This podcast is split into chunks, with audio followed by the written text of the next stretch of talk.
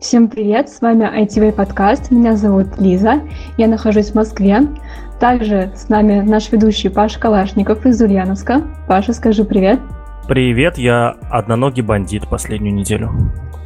Также с нами ведущий Дмитрий Николаев. Ты даже не спросишь, почему вот так, да? Нет, не спрошу, Паш, сам расскажешь потом. И Дима у нас находится в Самаре. Всем привет. Итак, мы сегодня не одни, у нас есть гость, это Никита Пузанков, он находится в Самаре. Никита, поздоровайся. Всем хой ли хоу. И, как однажды назвал Паша Никиту, Никита является одним из главарей самарского IT-сообщества, а, такой самарский IT немножечко. А, и подробнее о том, кто же такой Никита, мы узнаем от него. Никит, мы всегда начинаем расспрашивать гостей с такого простого вопроса, кто ты по жизни и как до такой жизни ты докатился. Это уже ой, тематика, типа, под кем ходишь, чем дышишь. А, собственно, да, я являюсь админом IT Community. Я являюсь сейчас э, senior Rust разработчиком в компании Сарамицу. В целом, кошатник, тоже немного одноногий, потому что чуть не сломал палец об дверь. Паша, дай верхние пять. Пять. Люблю заниматься в свободное время тоже участием в записи сайти-кастов. Впереди мы тоже запись. А, ну, не знаю, задавайте вопросы и расскажу подробнее, что вам интересно обо мне узнать. Как ты решил от нас быстро отделаться? Ну, обычно мы спрашиваем, с чего же ты э, начал свой путь, э, почему решил пойти в IT, как к этому пришел, э, где учился. Ну, это немного долгая история, я пытаюсь ее скомкать спасибо матери с отцом. Все это говорят. Да, что они меня приучили к технологиям, вообще электрики по образованию. Мать ушла в педагогику, а отец в свое время ушел в дизайн. И поэтому, что у матери в университете, что у отца во всяких типографиях было куча компьютеров, которые я приходил сначала просто играть, вот, потом уже как-то ковыряться, потом у них уже дома появились компьютеры, и я там, будучи либо с одним, либо с другим родителем ковырялся в домашних компьютерах, вот, начал там сжигать жесткие диски, переустанавливать винду по несколько раз на дню. Постепенно-постепенно все время увлекался компьютером, даже не столько играми, сколько больше ковыряниями, там, установкой всяких утилит, прочим. И в школе, наверное, классе там седьмом или восьмом, я сейчас не помню, я попал в Центр детского юношеского технического творчества, где отучился навыкам как э, программирование на PHP и на Flash. Мы там познавали всякую грамотность. Никит, Никит, можно тебя попросить, очень прерываешься. Вот Паша пишет, что, возможно, у тебя настроено включение по голосу. Э, можешь ли настроить постоянное звучание, пожалуйста? И так как у нас подкаст пишется только тогда, когда мы говорим, мы можем сейчас замолчать, и для наших слушателей мы включимся через секунду, а пока можно включить свои настроечки. Two hours later. Uh, да, Дим, uh, там есть в настройках, uh, в инструкции, которые скидывали, есть инструкция, как это вклю... ну, включить нормальную стройку записи. Ну, так намного лучше меня слышно. Не прерываюсь сейчас? Сейчас хорошо. Да, я просто старался все по инструкции настроить э, красивенько. Вот. А, видимо, где-то протупил. А, собственно, да, то есть э, отучился PHP Flash в самой школе мы писали на Паскале. Вот. Я пошел сдавать информатику э, по ЕГЭ. Вот. Э, сдал ее лучше всех в школе, сдал лучше всех в школе математику. А вот русский с физикой завалил. И когда пошел поступать в такой самый распиаренный вуз Самары аэрокосмический, на шестой факультет знаменитый, а у меня, собственно, не хватило баллов, и меня обогнала, например, одна моя знакомая, у которой был просто хороший русский и ну, неплохие такие математика с физикой. Вот. Я немного расстроился, но узнал, что у нас есть в Самаре единственное, по-моему, или там два у нас всего было направления, которые принимали по математике плюс информатике. То есть только по двум предметам, по сумме их баллов. Вот, я подал туда документы, по-моему, там в итоге был вторым в рейтинге, а, поступил и ни капельки не жалею. Это факультет информационных систем и технологий при тогда еще Самарском государственном архитектурно-строительном университете. Сейчас это строительный институт а, при Политехническом университете кафедра и рост, по-моему, она называется. Вот. И, собственно, пока я там учился, я подрабатывал сайтостроением, но на втором или третьем курсе попал на тренинги компании Nutcracker.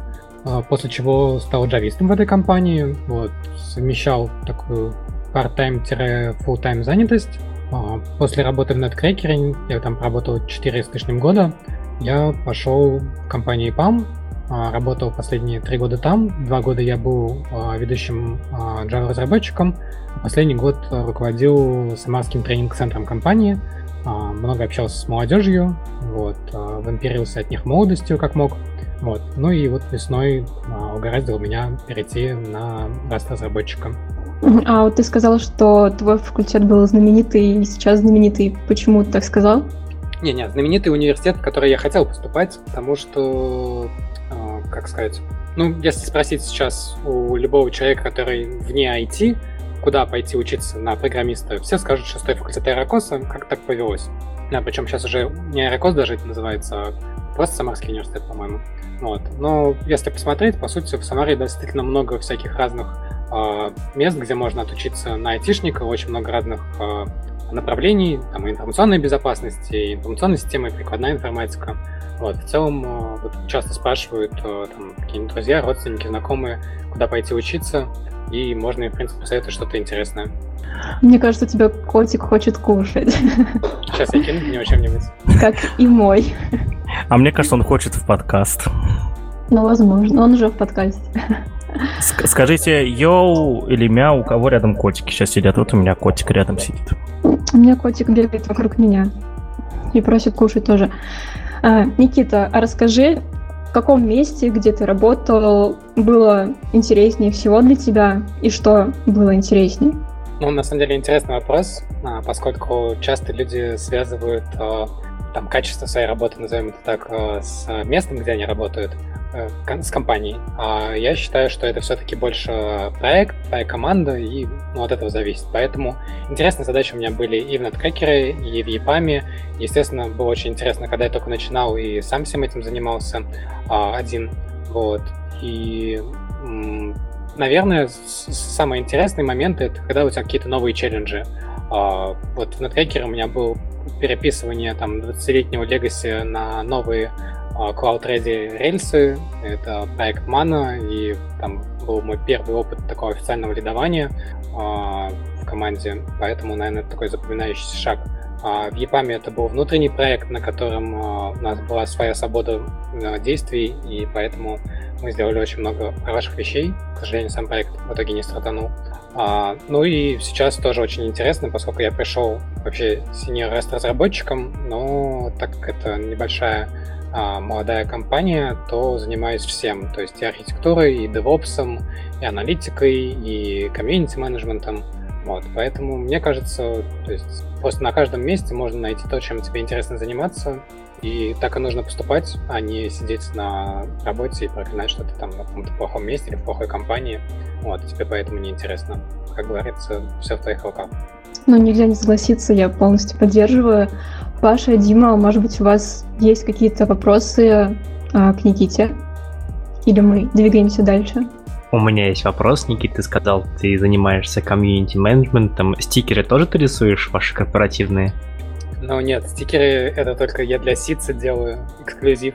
Вот. А, а в целом, ну, не настолько. То есть, понятное дело, что и DevOps я занимаюсь не в плане того, что езжу там и сервера разворачиваю. Вот. И комьюнити менеджментом я в основном занимаюсь просто именно а, общаясь от лица разработчиков команды, собирая требования, а, как-то подсказывая, как можно там решить ту или иную проблему. Вот, так как мы сейчас выходим только на релиз, в основном это именно такое собирание хотелок с комьюнити и всякие демонстрации функционала, да, что мы там успели сделать, показываем, собираемся, собираем фидбэк э, от людей. А, а что за стикеры Ситца? Это те, которые... А, у меня нет стикеров Ситца, у меня есть только вот круглые ваши, которые... Там еще какие-то есть? Ну, вообще у нас, когда первый Волга хак был, а, я взял какую-то программу, я уже даже не помню, а, которая в итоге стала потом платной, я перестал ей пользоваться, и там были возможности клипарта SVG-шного, прям в программе есть браузер, ты находишь всякие клипарты, а, накидываешь на них что-нибудь, вот, и получаются такие прикольные PNG-шки, которые можно распечатать. Вот я сделал, там была лисичка, а, кто там еще один был? Радуга там была, что-то еще. Собачка, по-моему, была. Да, да, да. А, Доги там был, вот. И они так, такие были прикольные, мимишные, они так зашли, что а, ребята разобрали, но мы больше не делали, поскольку это, знаешь, такой, типа, антиквариат, лимитированная коллекция. Вот у меня есть, э, по-моему, уже целый ящик в моем комоде занят чисто стикерами, потому что я их никуда не клею, я их просто собираю. Вот. И там есть эти раритетные, я потом могу фоточки прислать, показать. И на второй Булгахак мы тоже делали стикеры, вот, уже попроще. Ну и в целом вообще есть идея давно делать какой-то мерч для Ситса, но мы никак не можем найти дизайнера, который бы мог взять на себя так скажем, всю эту ответственность, да, не, столько даже рисовать, сколько это все печатать и раздавать людям. Вот. У меня была идея а, этой весной как-то попробовать скооперироваться с кем-нибудь, а, но пандемия пришла, и все планы накрыла. Ну вот Лиза мне тут подсказала, что да, э, можно ли как-то, я не знаю, э, предложить фотки этих стикеров, потому что стикеры это круто, вот, э, что, что, мы их добавим в описание. И чтобы вы знали еще, у, э, у ITV тоже есть свои стикеры. У нас их на самом деле навалом, прям очень много. Мы почти для каждого мероприятия делаем э, новые стикеры. Я думаю, у нас уже порядка 20 разных стикеров, да. Это разные картинки, разные персонажи. И есть два стикер-пака в Телеграме, да, тоже на них ссылку приложим в описании. А, а еще, я не знаю, я только что конкурс придумал, да. А, в, го- в городах Казань, Самара Пермь и Томск в разных питейных и других заведениях можно найти на, на видных местах, прямо вот со всеми с другими стикерами, стикеры ITV в том числе, прям в основном логотипа. Давайте так, для тех, кто найдет э, эти стикеры в вдруг внезапно кто-то кто-то увидит стикер ITV в каком-то из заведений из перечисленных городов, тот, кто сделает, вышлем все стикер-паки, которые у нас когда-либо были. Паша, они сейчас работают разве? А, а вот так Самаре я продолжаю. Работает. Очень классный конкурс, мне уже нравится. Так вот. Эм, вот, вышлем весь стикер-пак. Э, это могут сделать любой наш слушатель, за исключением тех, кто видел, как э, мы эти стикеры сами при, прифигачиваем, потому что это будет хакерство, я считаю. Вот. Так, а э, сколько стикеров нужно найти? Один? Хотя бы один. Я вчера в Казани еду. В Самаре тоже есть в одном из заведений. Вот, мы... Я хочу в Казань. А, у меня еще есть другой вопрос по поводу, соответственно, тем лидерства. А, сколько человек у тебя прямо сейчас в команде? Сейчас один. А, один в смысле ты или в смысле еще есть рядом с тобой человек? Нет, мы два раз разработчика, и по сути мы сколько уже несколько месяцев а, вдвоем пилим проект. Причем, я не знаю, забегаю ли я вперед, рассказывая о проекте, но это распределенный леджер, да, для не только криптовалюты, а вообще для цифровой экономики. И то есть это все очень серьезно, и мы там не используем никакие фреймворки, пишем на чистом TCP, э, на чистых TCP-стримах и стандартной библиотеке. Короче, очень много всего нужно сделать, но все это время мы вдвоем, причем всю весну мы были оба парт-таймерами, потому что он студент и заканчивал обучение, вот, а я параллельно работал в ИПАМе все, все это время.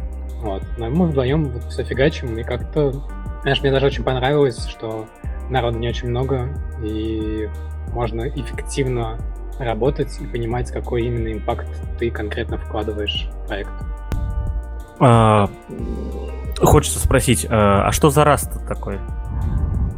А, да, у нас ITV это же образовательный проект, поэтому сейчас я в уши молодых и неокрепших ребят а, накину, ребят и девчат, а, накину а, немного такой провокационной информации о том, что есть языки старые, на которых пишут люди, которым лень учиться чему-то даже не там, из будущего, а просто современному, да, ну, адекватно там а, актуальному на данный момент. Вот. Rust — это один из актуальных на данный момент языков программирования. На уровне там с Swift, а, возможно, с Haskell, а, клажурой и чем-нибудь еще таким ну, серьезным, там, скалой то, той же самой. Вот. При этом большинство пишет и будет заманивать вас, молодые наши слушатели, на всякие Java, JavaScript, Python и так далее. Вот. Вы, как подрастающее прогрессивное поколение, которое должно быть лучше, чем наше, должны писать все-таки на хороших языках. И вот Rust отличный, скажем, пример, на чем можно писать. Про него постоянно говорят, что он очень сложный для изучения. Это неправда. Про него говорят, что на нем нет работы. Это неправда. Как минимум, наша команда сейчас хайрит активно тоже людей. И говорят еще, что на нем можно писать только там операционные системы. Это тоже неправда. Вот, пишут все на расте. Это такой же general purpose язык, как и Java и все остальные. Я тебя прерву. да. У, у нас есть правило «фильтруй базар». Что такое general purpose? Ох, сложно с вами как. Ладно, а, General Purpose — это по-русски будет языки, наверное, общего назначения, правильно перевести. И означает это, что язык не имеет как таковой специальности, вот, что конкретно под эти задачи только его можно использовать.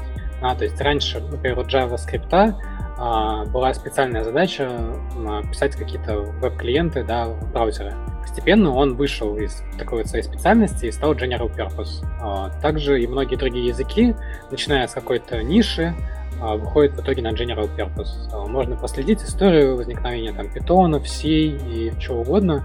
В основном они решали какую-то конкретную задачу, а потом становились достаточно мощными, достали достаточно мощным комьюнити а, и становились такими. А вообще современные языки, мне кажется, да, и языки будущего, они все будут General Purpose, поскольку, по сути, очень высокий сейчас уровень абстракции, да, и то, что вы пишете, это совсем не то, что потом исполняется какой-либо машиной, Поэтому, то есть, ну, текущие реалии, да, даже того, что JavaScript, там, Python и все остальное транслируется во что угодно, они показывают, что, в принципе, язык именно вот в плане выразительности, в плане того, как на нем писать, важен, а там, куда его применить, уже не так важно. То, то есть, получается, своя мысль основная, скоро язык программирования са- сам по себе перестанет быть компетенцией. Ну нет, я бы не сказал, то есть просто раньше языки программирования были ближе к тому, что ты на них делаешь, да, то есть ты писал инструкции для машины. Сейчас же ты пишешь такие декоративные инструкции для систем уже. И сами системы и какие-то дополнительные, сейчас опять буду фильтровать базар, тулчейны, то есть э, цепочки инструментов, которые переводят вот из того, что вы написали, да, вот из человеческо понятного кода в машинный, да, они настолько развиты, типа того же LVM, а, JVM и так далее. А давай, что за LVM?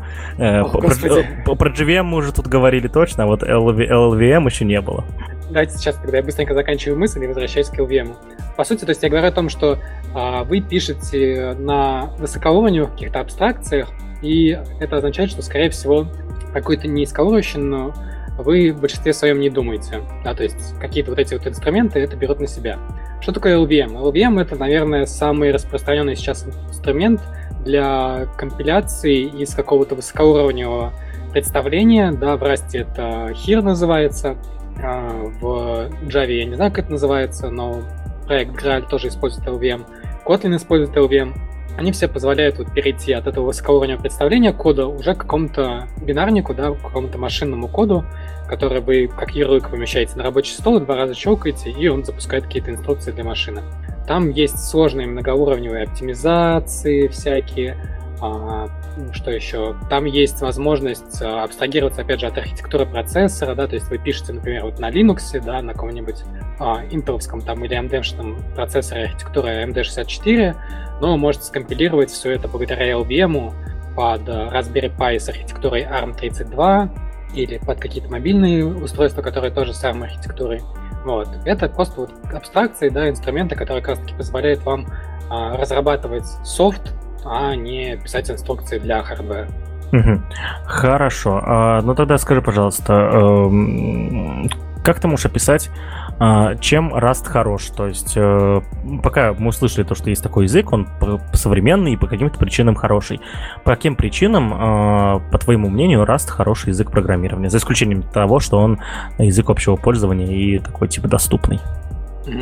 Ну, как я уже говорил, да, он один из таких актуальных современных языков программирования. А под этим я подразумеваю всегда, что им удобно пользоваться. То есть у тебя есть экосистема для управления зависимостями, для публикации артефактов каких-либо, для сборки документации, для того, чтобы документация тоже была живая, а, а не просто какой-то текст в коде. А, собственно, всякие статические анализаторы из коробки, вот это вот все. То есть я считаю, что любой современный язык программирования, да, будь то Dart, а, Swift и так далее, вот, они как бы всем этим владеют, поэтому учить язык, в котором этого нету, например, там Java или еще какой-нибудь такой старый язык, ну, смысла особо нет. Вот. А они уже никогда не догонят это. И, грубо говоря, это такая планка, которую ну, любой современный язык должен перешагивать. Далее, что выделяет именно Rust? А, именно Rust выделяет то, что он а, хорош как раз-таки в этих оптимизациях. Еще до LVM у Rust есть очень умный компилятор. И что это значит? Это значит, что когда вы пишете, например, код на питоне и запускаете его, то, возможно, все пройдет нормально, а когда вы уже отдадите вашу работу заказчику, да, или разгоняете какое-то приложение, все начнет непонятно почему падать. Вот. Раз же не такой. А, на нем, если ты напишешь какой-то плохой код а, с точки зрения компилятора, он тебя сразу же и ударит. Он такой а, своевременный, своевременная обратная связь. А, и компилятор заточен не просто под написание хорошего кода, он заточен под написание быстро выполняемого, ориентированного на конкуренции, то есть это и многопоточность, и просто там, асинхронное программирование, да, то есть это не обязательно один вид конкуренции именно. Вот. И, соответственно, а, под безопасность. То есть э, Rust, так как является отчасти системным языком программирования, системные языки — это те, на которых можно писать какие-то системы, будь то браузеры, операционные системы, а, еще что-то для управления какими-то медицинскими оборудованием, то есть с высокими требованиями к безопасности. Вот. А Rust как раз-таки тут тоже прославился. И большой, большая адаптация языка такими компаниями, как Microsoft, Amazon э, и так далее, э, она как раз-таки в первую очередь из-за безопасности, поскольку множество было статей, где там приводились отчеты, откуда появляются уязвимости. И уязвимости обычно появляются из-за неправильного управления памятью потому что большинство системных языков программирования, будь то C или C++ или тому подобное, они подразумевают ручное и, как правило, бесконтрольное со стороны компилятора управление памятью. Rust дает возможность ручного управления памятью,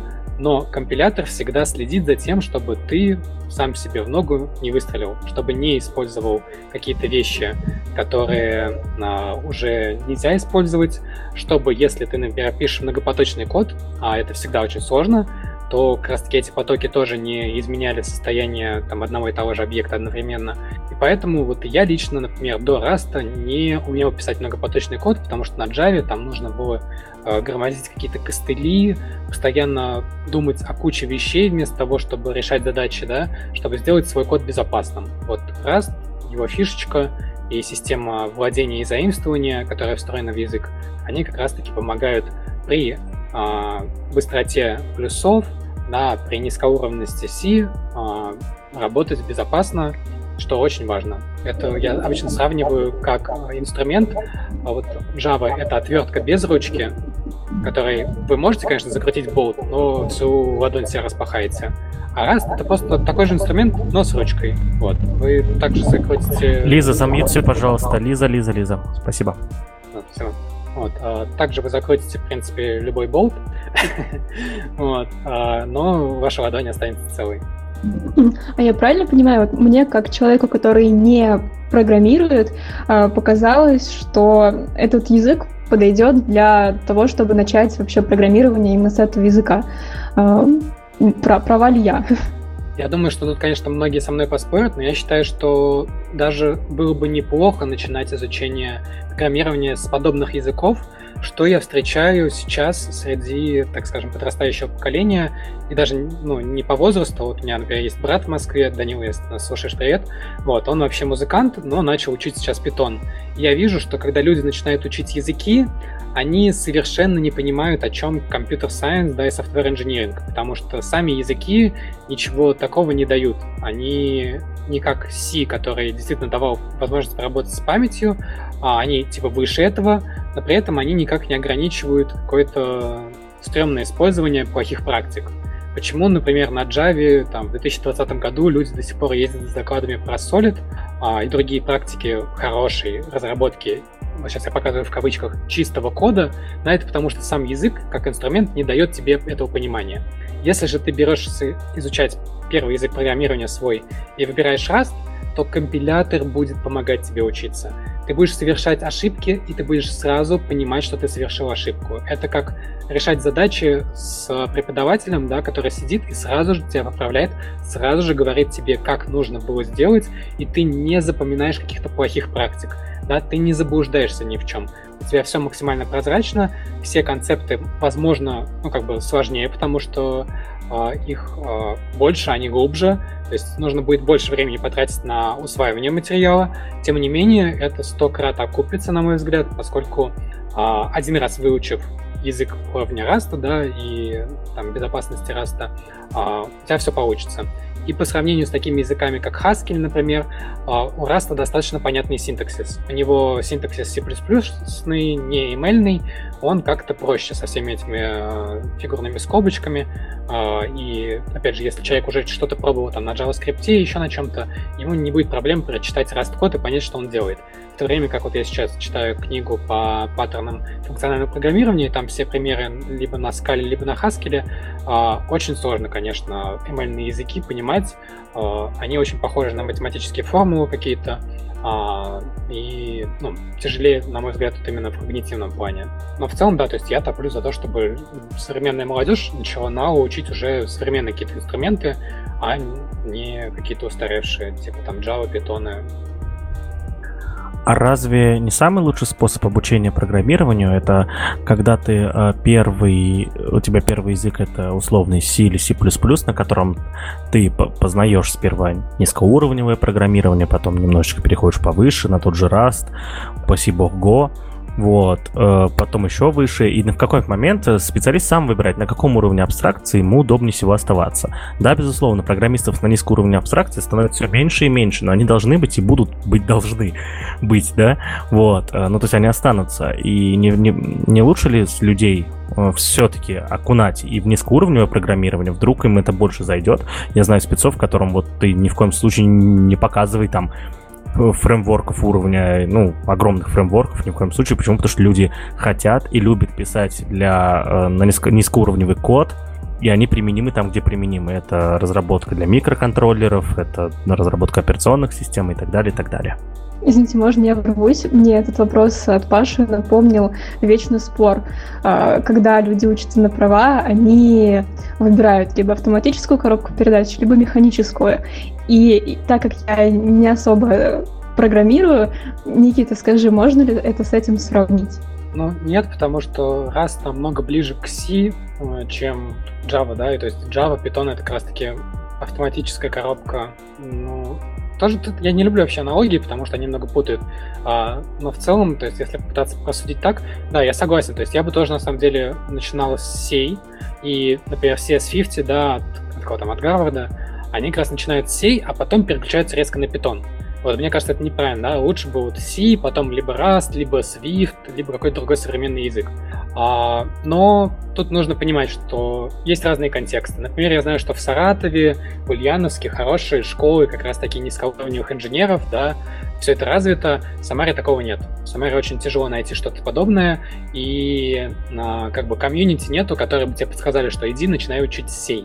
А, вообще, ну, там, судя по рекламе в интернете и так далее, в основном сейчас учат Python, JavaScript и так далее, чтобы быстренько там за три месяца войти в индустрию и начать зарабатывать деньги. И, наверное, тут тоже это индивидуальный момент, когда вы хотите чего-то узнать, да, какие цели у вас за этим стоят, да, то есть для чего вы учите программирование. А если вы хотите через три месяца попасть в какую-то компанию, то, наверное, действительно раз не про это, потому что вы три месяца только будете учить там, основы раста, и ну, нужно там целый год, на самом деле, потратить, чтобы начать там как-то оплавиться на работу. А в то время как э, на Java, да, с каким-нибудь Spring фреймворком вы там за пару недель можете уже наловчиться писать какие-нибудь скрат-приложения и установить себе какую-нибудь IDE, которая через Ctrl-пробел будет вам а, дополнять весь ваш код, вам и думать-то не нужно будет, все за вас будет делаться. Вот. Тут, опять же, наверное, истины такой абсолютной нету, да, а, просто вот моя, моя идея в том, что слишком, да, мы сориентировались, я согласен с Пашей на то, что вот учить какие-то там простые высокоуровневые языки без понимания, как это под собой работает, а дальше как-нибудь прорвемся. Наверное, индустрия сейчас и находится не в самом лучшем состоянии, как раз-таки из-за того, что у нас очень многие люди пишут то, что не понимают, вот, работают на том, о чем они как бы не знают а, деталей, и, соответственно, продукты, которые мы получаем, тоже наполнены всякими багами, а, всякими плохими а, там, решениями, и наверное, вот сейчас такой кризис, который индустрия переживает, и постепенно приходит к тому, что все-таки нужно соблюдать баланс, да, и чтобы была часть людей, которые действительно просто а, выполняют такую поверхностную работу, да, часть, которая занимается только чем-то низкоуровневым, а, вот, и есть какая-то большая середина, в которой как раз все остальные находятся, которые начинали там изучение с низкоуровневщины, а, но начали работать на таком, на границе между чем-то совсем системным и прикладной инженерией. Вообще, еще прям минутку времени вашего займу. А, мне очень нравится градация на прикладную и системную инженерию. А, когда люди, у людей спрашивают, кем ты хочешь быть, да, обычно спрашивают там веб-разработчиком, еще чем-то, но мне кажется, что намного правильнее начинать вот с этого а, разграничения, потому что это всего две категории. Ты либо системный инженер, и ты пишешь то, чем пользуются, по сути, другие программисты. Это может быть там UI-фреймворк на JavaScript или операционная система масштаба Linux, но ты именно пишешь системы. И там другие как бы компетенции нужны, а другой взгляд на мир тоже важен. Или ты прикладной программист, который уже использует какие-то наработки и в основном стараешься приносить бизнесу конечному пользу. Да, то есть что-то готовое уже для конечных пользователей делать. Там уже совершенно другой подход, там больше важны, наверное, даже софт-скиллы, чем хард-скиллы. Вот, поэтому вот задайте себе пер- вот этот вопрос, если вы уверены, что вы прикладной программист, то, наверное, действительно нет смысла там C Rust учить. Идите вообще больше там учить сразу фреймворки какие-нибудь или инструменты там э, типа Flutter с там IDE-шкой, которой вы там будете просто руками накидывать интерфейс, э, и все будет само как-то работать. Хорошо. Эм, мы с тобой э, встречались на стачке прошлого года, потому что в этом году стачки не было, да? И примерно полчаса развлекали э, зал, э, ну, один из залов э, стачки, э, долгим обсуждением, зачем мне раз, когда есть Go, да? Э, я скажу так, э, мне как бы и не раз, и не Go не нужны, да? Но давай вот важный вопрос, чем, э, когда выбирать Rust, по твоему мнению, когда Go, или может что-то из них выкинуть? Я даже знаю, что. Ну да, э, я сразу скажу, что есть множество Go-разработчиков, которые потихоньку переходят в Rust. Можно по твиттер-аккаунтам их за этим следить, как они начинали там что-то писать на Go на волне хайпа, а потом понимали, что, во-первых, сам язык очень плохой. А то есть Go как технология с Go-рутинами и с э, минимальным рантаймом, сейчас я поясню за базар, что это значит, а, она, конечно, прикольная. Но а, по сути, это такие изначальные ограничения, изначально зыбкий фундамент, да, что вот на одной этой фиче хотели вывести ну, целый язык, а сам язык ну, такой себе. Вот, и на ней начали спотыкаться, и, то есть, грубо говоря, Go никуда не растет, Go не является там шестой или седьмой год подряд самым любимым а, языком программирования по версии Stack Overflow, а Rust является. Да, он и растет, и переманивает в себя и гошников, и плюсовиков, и вот как на моем примере можно видеть джавистов, а, а, вот. А, и немного тогда давайте поговорим про Go. Вот, чем он плох. А, во-первых, синтаксически. А, работа с ошибками и со многими другими вещами в Go сделана отвратительно. Вот-вот вся эмоция у меня по этому поводу. Вот, она на уровне даже не Java, а там что-то в районе C, да, то есть это какие-то низкие абстракции. Э, при этом, что как бы при этом язык имеет рантайм. Да, он там может быть, они говорят, там меньше 1%, но это такой же, такая же прослойка, да, которая э, запускается как виртуальная машина Java вместе с вашим приложением и живет. Да, то есть вы не можете сделать а, какое-то вот прям супер низкоуровневое, супер производительное решение, потому что у вас все равно помимо просто кода инструкции для машины есть еще прослоечка, которая там что-то ковыряет параллельно, и время вашего процессора отнимает, немного памяти, немного там, сям, вот, и в какие-то лимиты вы рано или поздно... А какой прослоечки ты сейчас говоришь, я немного не понимаю. Ну, runtime языка Go. То есть Go — это не нативный язык программирования, там есть runtime. А, ну каждый то... раз запускает приложение, угу. у тебя runtime запускается. Ну, то есть это я... Э, а, ну да, и поэтому у него ошибки не только компилятор ловит, да, а еще там в рантайме прилетает всякая дичь, которая типа в таком как будто статически типизированном языке не должна быть. Да, я понял. Да, то есть поэтому э, оно в свое время заполнило нишу, когда нужно было как раз-таки писать что-то не на сях, потому что ну, мы получили многоядерные системы, да, а опять же в C, в C++ все проблемы от тяжелоты написания многопоточного кода. Go решал эту проблему, он был таким фиксом, да, воркараундом, По-русски это будет исправлением ошибки и каким-то обходным временным путем. Вот. Но потом пришел Раст и сказал, что он сделает все правильно. Точнее, Раст параллельно развивался, просто а, на волне хайпа от того, что за Go находится Google, да, и они начали многие вещи писать на Go. Вот, он раз немного потерялся, но тем не менее он выжил, стал еще сильнее. Это даже дало возможность, так скажем, поменьше набрать народу в самом начале, да, чтобы все-таки какие-то изменения важные доделать, да, и прийти уже более таким major, более взрослым языком и завоевать сердца всех на этой планете. А, ну да, то есть про Go я писал примерно год э, на Go, вернее, первые полгода этого года очень активно, вторые полгода э, менее активно, слава богу, начал постепенно писать много на Ruby, вот, и я уже не раз говорил про Go, то, что это э, идея хорошая, реализация говно, да, реализация Go просто, вот, да, а, то есть и, и, язык, видно было то, что вот что-то закладывали в него, да, ну, была задача, на самом деле, задача очень простая, насколько я знаю, была создатель языка, сделать язык, э, который э, никак не работает с контекстом, да, и то, что написано на экране, то и происходит, да. То есть, вот я не знаю, как с Rust, но с, теми же с Ruby, с JavaScript, там очень сильно все зависит от контекста, и смотря на код, ты порой можешь вообще не понимать, что он делает, потому что зависит от того, в каком месте и что его вызывает этот код даже, да.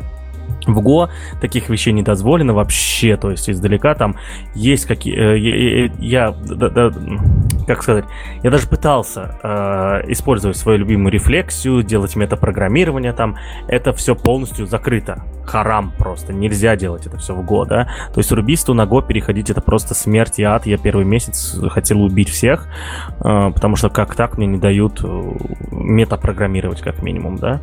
Вот. Э, и и вот тут есть очень важный момент. Почему же Go стал популярнее Rust а? Он появился раньше или что-то вот другое? Потому что Go до сих пор сильно популярнее Rust а. Я вот Go разработчиков, гоферов, да, знаю, ну, не знаю, в несколько порядков больше, чем Раст ростовиков, растеров. Растафриан. Мы называемся Растафриан. Е, кайф. А, ну, смотри, то есть, э, опять же, компания Google что не сделает, то модное. А Google Web Toolkit, э, всем известный, да, он даже после того, как компания Google в 2008 году перестала его поддерживать, еще там 10 с лишним лет уже, да, пользуется популярностью, и кто-то его использует в продакшене, поэтому это такой, такой бренд, вот, который вписался, и поэтому он популярен. А, в принципе, у Google не все всегда плохо, да, и Go, он как бы неплохо, это просто такая технология, которая вот нужную, нужную боль как бы охладила. А, есть язык Dart, тоже из Гугла, а, который намного красивее и декоративнее, и современнее. А, и там вся система тоже современнее. А, по поводу больше-меньше, я не знаю, можно попробовать сейчас, вот если есть у кого-то возможность погуглить и посмотреть на Stack Overflow просто по количеству людей, пишущих на том или ином языке, я не уверен, что гоферов намного больше. То есть мне кажется, что Rastafarian достаточно много, вакансий достаточно много. Вот, сейчас уже даже появляются вакансии ростовиков на галерах, и мне кажется, это большой показатель того, что язык ну, популярен. Вот. Э, Go в 2014-2015 году был популярен. Я даже помню, когда мы в Netcracker были, мне за ночь пришлось выучить Go, чтобы пройти собеседование в одну ком- команду, где должны были писать на Go. То есть там я на самом деле даже два языка за ночь выучил, Kotlin и Go, потому что там использовались они. А, и да, писали системы, закрывали опять же вот эту вот боль, но сейчас я не встречаю такого, чтобы сильно искали гоферов, чтобы что-то новое постоянно только ногой разрабатывали. Вот, мне кажется, язык потихоньку, ну, как бы занял такую свою маленькую нишу и будет в ней жить, вот. Но, как бы, о будущем стрёмно говорить, да, никто из нас не знает а, даже на 5 минут вперед, что случится, вот, поэтому просто такие вот мысли, что язык был прикольный, он стал популярен, потому что технология Google, на ней написали всякие прикольные вещи, да, gRPC тот же самый, как бы под него завели, вот, а, но потом вот, он как бы сделал свое дело и может теперь отойти в мир иной, что, я надеюсь, произойдет. Ну, вот я, пока ты говорил, открыл э, список языков на Stack Overflow, да, и тут в процентном соотношении, ну, больше всего процентов, конечно, вопросов на JavaScript, их 67% вообще офигеть. Потом HTML, CSS, э, и тут TypeScript еще 21%. Вот, э, и э, Растафариан, людей, пишущих на Расте, э, в три раза меньше, почти в три раза меньше, чем гоферов. самое интересное, рубистов э, чуть больше, чем гоферов еще, ну, слава богу, хоть не совсем этот мир катится в трубу. Вот. И как-то вот так. То есть э, сильно больше, да, несмотря на то, что в процентном соотношении ни, ни о чем, да, вот. Вернее, в процентном соотношении разница большая, но в количестве людей как будто не так, не так сильно разница. Но все равно сильно больше. Тех, кто пишет на Go. Немного не согласен, потому что смотреть по вопросам на Stack Overflow э, популярность, это неправильно. У Rust вся тема в том, что тебе компилятор говорит, что у тебя не так. Тебе не нужно идти на Stack Overflow. Я уже даже не помню, когда я пользовался Stack Overflow в последний раз, потому что просто компилятор тебе все говорит. Я вот открыл э, опросник, на чем а, вы пишете, и на Я пишет. тебя, да, я тебя перебью. Э, кажется, это опросник, на чем... Ну, это опросник именно, это прям не вопросы, кажется. Это был опрос. insights.stackoverflow.com slash survey 2020 год. Да-да-да, я тоже здесь, да. Да, но вот Go 8,8%, Rust 5,1%. То есть ну 3% разницы. Между ними как раз Kotlin, Ruby, и Visual Basic for Applications. А, а я смотрю 2019 год. Ну, ссылки на оба года мы приложим в описании. Вы посмотрите сами. Хорошо. Дальше. У меня есть еще один вопрос. А, ты говорил то, что у Раста богический, соответственно, э, компилятор, который сам еще делает анализ кода, но, насколько я знаю, у C или у C++, кажется, у C++ а, есть потрясающий статический анализатор э, C-Lang, еще есть PWS Studio для C++, и эти языки, и эти инструменты очень мощные и делают, статич, и делают статический анализ, фактически помогают, э, расширяют, грубо говоря, да, функции компилятора гораздо э, очень сильно.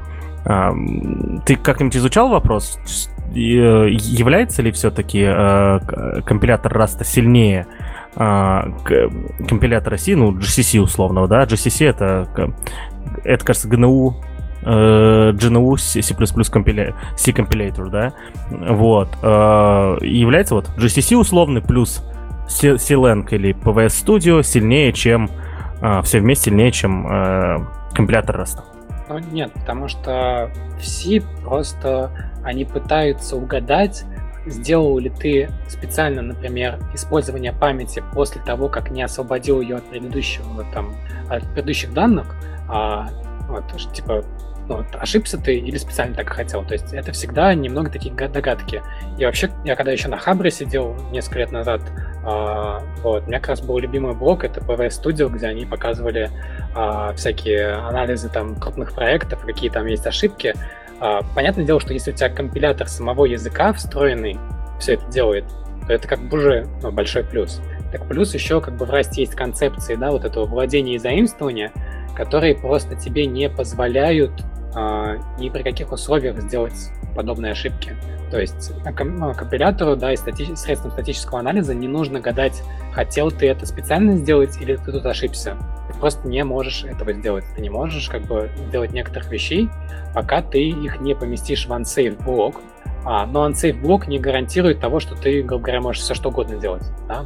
Unsafe блок в расте гарантирует, что ты можешь там, по-моему, 4 правила нарушить из большого количества правил, которые компилятор проверяет.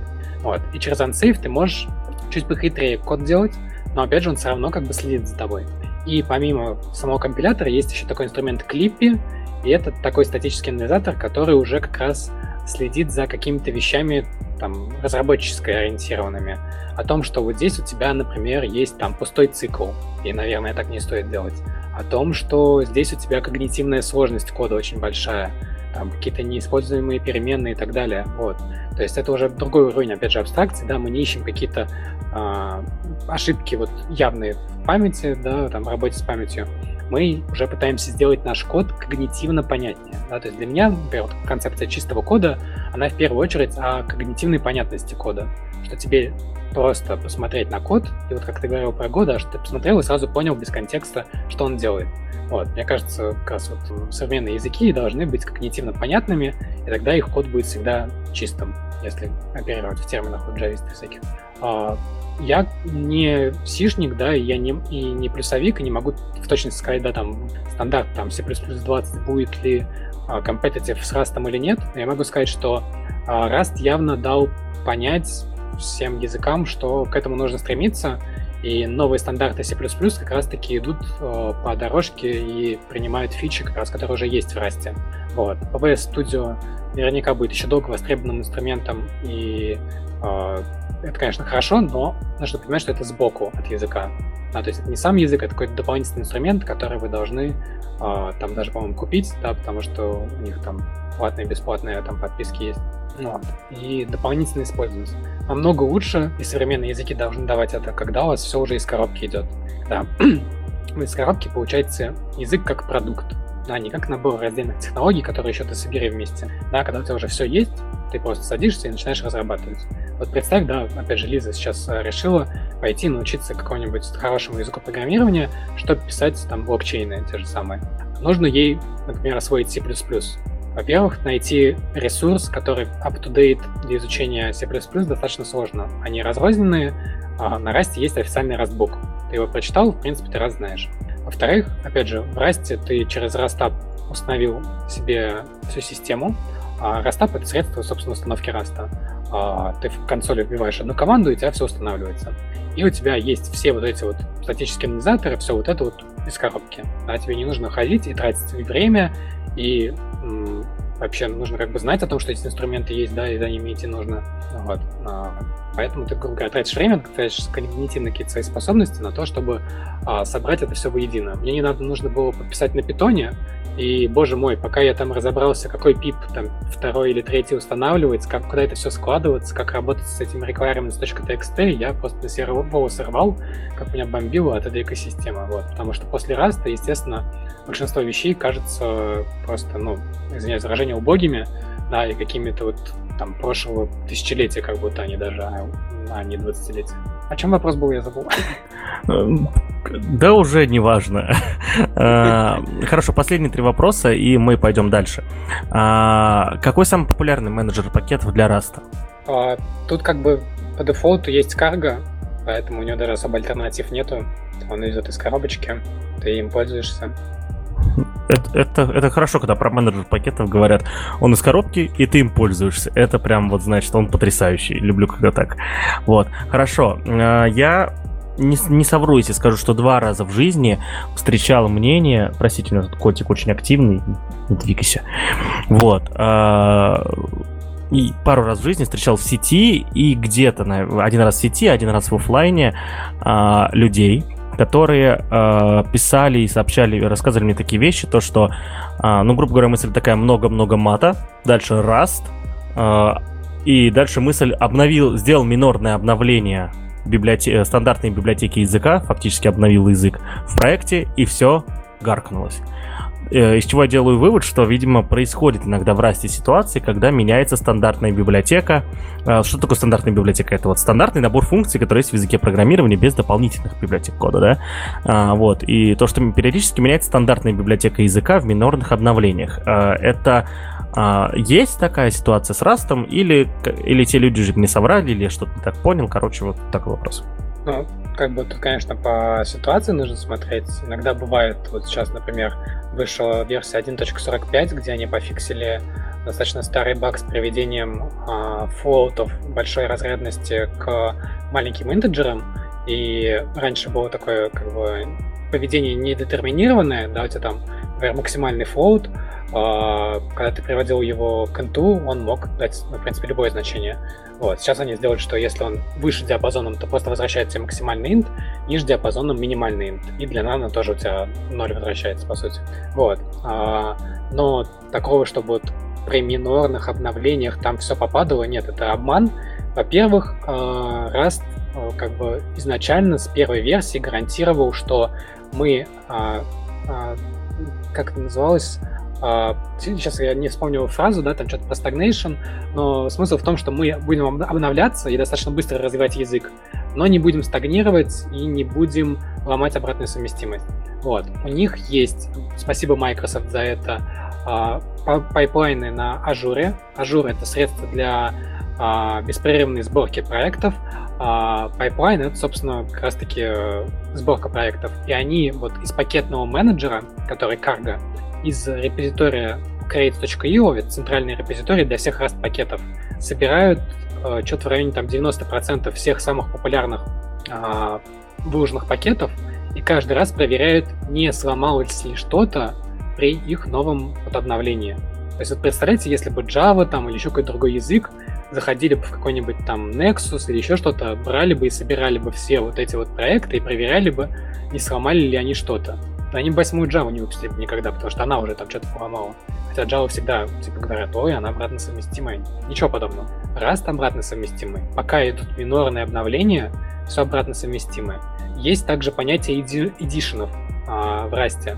То есть это стиль написания языка, именно синтаксис. Есть 2015 года Edition, есть Edition 2018 с инструментом автоматического перехода с 15 на 18. И в 2021 году нас ждет новый Edition. Это когда они позволяют себе в синтаксисе именно что-то менять. Но эти изменения, они однонаправленные, поэтому ты всегда можешь с более старого на более новый Edition перейти, а, причем автоматизированно. Поэтому, когда говорят много мат, там, раз, я обновился, все пропало, ну, такой себе. Пусть кинут, конечно, там в Твиттер куда-нибудь еще э, их кейс, и, может быть, действительно у них там было что-то такое, что сломалось. Но в целом, нет, это как бы обман э, сообщества Раста, и все команды, отвечающие что за компилятор, что за стандартную библиотеку, они неимоверно серьезно к этому относятся. Они даже некоторые RFC там десятилетиями, считай, обсуждают. Вот тот же async await синтаксис обсуждался, э, по-моему, 3 или 4 года, прежде чем прилететь в язык. Вот. Были написаны уже какие-то библиотеки, которые были де-факто, в принципе, стандартные, стандартизованы, но их не включали а, никуда в стандартную библиотеку, чтобы как раз-таки, не дай бог, не передумать и не принять какое-то поспешное решение. Вот, поэтому, ну, нет, нет, вот. Никита, спасибо. Я думаю, Паша получил свой ответ на вопрос. И в завершении хотелось бы, именно в завершении обсуждения этой темы, не подкаста, ни в коем случае, так, что-то произошло. Так, кто-то вылетел. Кажется, Паша вылетел, ну ладно. Да, и а... рекординг тоже остановился. А, нет, тут на сервер записывается.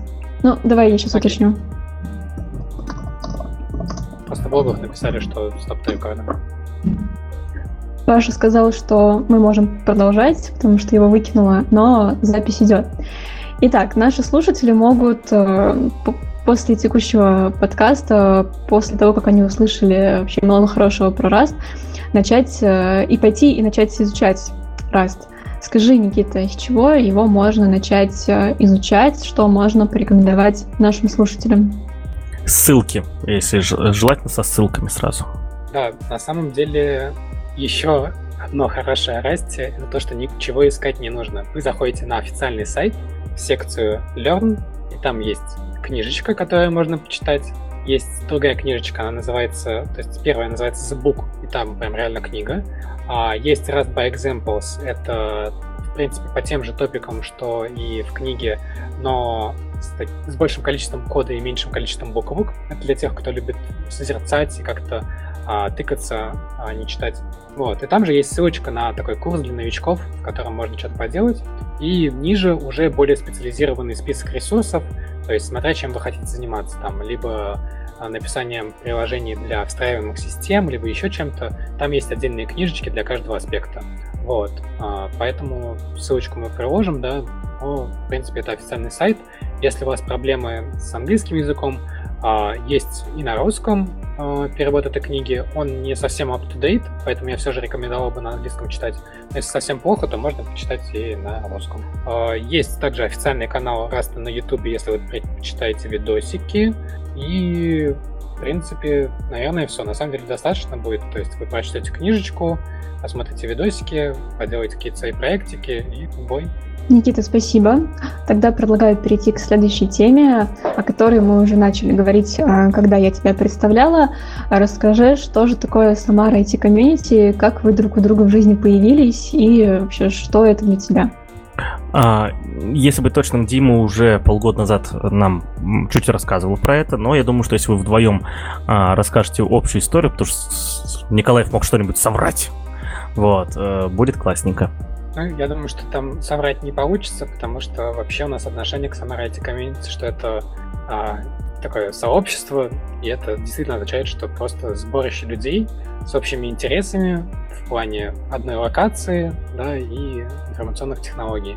Началось все просто вот э, с нашего круга общения, э, с того, что начали потихоньку люди перекатываться в IT, а, начали общаться, спрашивать какие-то вопросы, поняли, что в Самаре очень сложно найти ответы на эти вопросы. Нет какого-то места, куда бы ты пришел и спросил в каждой компании айтишной как будто стоят заборы, через которые, я не знаю, там перекидывают только иногда время от времени людей, которые увольняются, да, и они быстренько там делают дырку в таком заборе, убегают, и на открытой территории никого нет. Хотелось разрушить как раз таки эти границы, да, и начать а, коммуникации между компаниями а, различных а, разработчиков, тестировщиков, то есть это ну, не про разработку, это вообще про IT-сферу. И так получилось, что вот мы сделали группу ВКонтакте, в которой вначале были только вакансии, потом сделали чатик, потом начали делать офлайн ивенты и потом подкасты, и как-то все закрутилось, завертелось, и коллаборация заработала, да, то есть мы собрали людей, мы дали возможность им задавать вопросы, а, это как ком начало разрастаться. Если посмотреть статистику нашей группы, которую мы недавно открыли, там видно, что никаких там наплывов резких не было людей, просто постепенно через сарафанное радио они приходят, и мы сейчас уже там скоро там, до 3000 участников ВКонтакте дорастем. Вот. Э, и как бы конкретной цели нету, да, у нас есть миссия объединять людей, э, и мы очень за нее цепляемся. У нас очень строгие правила в чате, например, там никакого мата, никакой микроагрессии, как раз таки для того, чтобы всем было комфортно у нас есть а, как бы так, такой принцип, э, что-то хочется сделать, бери и делай, да, вот Дима так, например, начал подкасты вести, что он пришел с идеей, давайте сделаем подкасты, а, если я правильно помню эту историю, да, и он мне говорит, да, что да, вот я ему сказал, было. да, он мне говорит, я вот это не помню, что я ему сказал, ну, хочешь, делай, вот, и он сделал, и все замечательно, мы попали в бету ВКонтакте, и у нас было там записи там 140 с лишним тысяч просмотров у самого первого подкаста, потому что он крутился во всех рекомендациях. Вот. По хакатону у нас Дима Червяков э, там любил хакатоны, и мы все подумали, блин, ну почему бы нам не сделать хакатон, и сделали хакатон. Вот. По конференциям, я не помню, то есть почему мы решили делать конференцию даже. Вот. Мы начали делать, вот приглашали Пашу Калашникову. А еще очень смешная история, что должен приехать человек из Ульяновска, он сначала не берет трубки, а потом оказывается, что он заболел, но он больной, приходит, короче, его, кто там, Аня с тобой была, да? Она приводит его э, под руки, вот, и он там все-таки отчитывает свой доклад. Вообще огромный респект. Да-да-да, со мной была Гусева тогда, э, мы с ней вдвоем сгоняли в Самару. Э, есть видео, я приложу ссылку на, виде на видео выступление, это было просто потрясающе. Я там чуть не сдох, то есть, чтобы вы понимали, я обожрался таблеток, чтобы не упасть. Вот. В общем, да, интересная была поездка. Самое прикольное, э, что на следующий раз я приехал, когда к вам через полгода, а у вас на конференции ходят в основном ну, одни и те же ребята. Меня второй, вы меня второй раз позвали, чтобы я уже нормально выступил. Вот, и там очень классно зашла шутка. я даже, ну, я тоже есть видео, я говорю, а кто был на предыдущей конференции? Там руку поднимает, вот так звучит мой голос. Вот, и все, все поржали. Вот, да, да, было классненько. Я, кстати, даже второй раз, когда приехал, я еще тогда и в подкасте записался, в Ситце, я помню, в третьем выпуске даже был. Кстати, шутка про голос, да, я помню, ну, как раз сидел, записывал видосик или стрим поднимал, точно не помню. И когда было как раз секции вопросов-ответов, сзади такой голос деда 80-летнего. А у меня вопрос. Я боялся, что дед помрет до того, как вопрос задаст. Поворачиваюсь, там какой-то стоит парень такой в маске. Я думаю, интересный голос у парня. Потом мне кто-то говорит, это наш следующий спикер. Да-да-да, помню, там все, все так на меня обернулись такие, а я такой, у меня вопрос можно задать. Голоса вообще не было, просто вот ноль его было. Ну, я в театре занимался, у нас у режиссерши было мнение, что у актера есть только одно оправдание не выступить, это умереть. Вот, поэтому, да, Паша, как истинный а, театральный деятель, так скажем, вот, э, взял и выступил, и даже не умер. Ну, давайте отвлечемся от Павла и вернемся к Никите и Самарайте комьюнити. А, Никита, скажи, а я правильно понимаю, что теперь э, цели, которые вы обозначили, э, разрушение границ, э, рамок, вы это все успешно реализуете, и Самарайте комьюнити с этим успешно справляется? Ну да, это такая бесконечная война, потому что приходят новые люди, мы разграничивали не только там э, границы между компаниями, мы еще и хотели, чтобы люди извне IT тоже понимали лучше, что это происходит, чтобы они знали, что это не какая-то магия, и потом нас с факелами бы не пришли и не сожгли.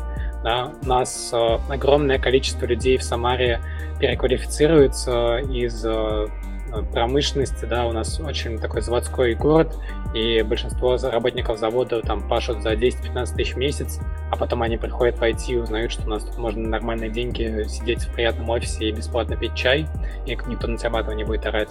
Вот, и это, на самом деле, мне кажется, э, самое такое приятное, что ты видишь, как э, небольшие действия, которые ты совершаешь, помогают другим людям изменить жизнь. И ну, для меня лично СИЦ, э, боже, я сейчас расплачусь, стал, короче, второй семьей, вот, поскольку э, со многими людьми, например, вот со всеми вами, да, мы поддерживаем связь как раз из-за таких вот альтруистичных наклонностей. Э, очень много людей в чате стали как бы как друзья такие закадычные, то есть есть какие-то свои шутки, а, и когда приходят к нам новые люди, из-за того, что у нас такой климат доброжелательный, они очень быстро вписываются, и в основном из чатов, например, ливают те, кто пытается постоянно кого-то потроллить, да, как-то вывести на агрессию, а в целом мы вот постоянно воюем с этим, и, ну, пока побеждаем, и э, в целом в будущем, наверное, будем делать все то же самое, просто лучше, больше. Нас э, вот э, новые ведущие на подкасте будут, которые сейчас заряжают новыми темами у нас иногда приходят люди с другими идеями, то есть сообщество живет, и мы уже как администрация, да, больше просто стараемся там за порядком следить. Я вот еще, грубо говоря, там SMM немного занимаюсь и модерирую нашу стену ВКонтакте. На хакатоне последнем у нас был трек для разработки кросс-бота, и теперь у нас новости из ВКонтакте рассылаются в Твиттер, на наш сайт, в Телеграм вот, что сильно упростило работу, потому что я помню, что когда я работал там, что в Netcracker, что в Епаме, утро начиналось с того, что я приходил в офис, наливал себе кофе, шел в предложку, там выставлял э, публикации, потом копировал все это, переформатировал, отправлял в Telegram, потом копировал все это, переформатировал и еще сокращал до 280 символов, постил в Twitter, и это был, конечно, ужас. Вот сейчас э, я просто там в ВКонтакте все это настраиваю, и потом все это разлетается, это прям замечательно. А бот open source? Да, бот open source, мы перевели его на GitLab, потому что GitHub полный отстой. А, вот. И у нас недавно был контрибьют от э, Артема, за что ему огромное спасибо. Он пофиксил баг с слишком длинным текстом к фотографии в Телеграме. Вот. Это вот прям как комьюнити должно работать. Все процессы у нас открытые. Да, вот как в ITV у нас есть инструкции, например, там, для участия в подкастах и все прочее. А, и мне кажется, это вот залог здоровой компании или здорового сообщества, да, что у вас открытые доброжелательные процессы, а, четкие прозрачные результаты, и тогда люди сами начинают тянуться, сами хотят как-то помочь этому проекту, да, этому сообществу. Ссылку на бота пожалуйста, в описании по возможности. Ну, я потом тебя спрошу после подкаста. Да, пришлите мне список ссылок, которые я должен ссылить вам. Ну, за это Паша отвечает сегодня. А, Никита, вот ты а, начинал говорить про то, что у вас а, было множество различных мероприятий. Расскажи про какое-нибудь подробнее, какое наиболее запоминающееся тебе, самое интересное было у вас в Самарете комьюнити? Ну, я не знаю, наверное, для Димы тоже запомнился самый первый раз больше всего. А, тогда, а, собственно, мы собрались просто первым кругом друзей, которые уже были в этой теме. Это Женя Юлин, Коля Сладкий, Дима Николаев, Юля Павленкова, вот я. А к нам пришел Никитики, я, если честно, даже не помню, как мы его отрыли. Вот, и он пришел и рассказывал доклад а, Котлин и котики или Котлин для котиков. Я не помню, короче, там был Котлин и котики. И мы просто как-то сидели в офисе, тогда еще мультикей студио, а, прогоняли эти доклады, делали эти презентации на коленках. Э, там у Коли был, по-моему, миллион слайдов на черном фоне с красным текстом. Мы э, договорились с Кириллом Примакой из э, стартап Самара о площадке.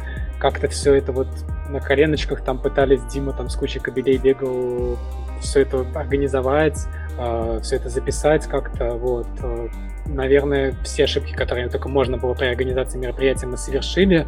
Тем не менее, пришло, ну, по нашим вот тем меркам, куча народу, потому что, опять же, та же стартап Самара, ее Rockets, они до этого проводили уже парочку мероприятий как раз на развитие сообществ нацеленных. И почему мы сконтачились с Кириллом, потому что вот у него была идея начать продвигать вот uh, software development community в Самаре, чтобы это все жило и расцветало.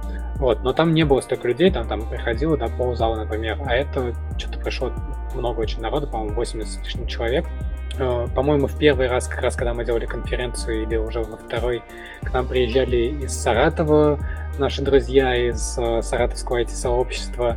Вот, Женя приезжал, мы ходили потом в бар, все пили, и вот как-то, я не знаю, количество адреналина и новизны было неимоверное. Это просто не описать. Наверное, с каждым годом жизни у человека все меньше и меньше таких моментов. Все больше и больше ты делаешь что-то, что уже до этого делал.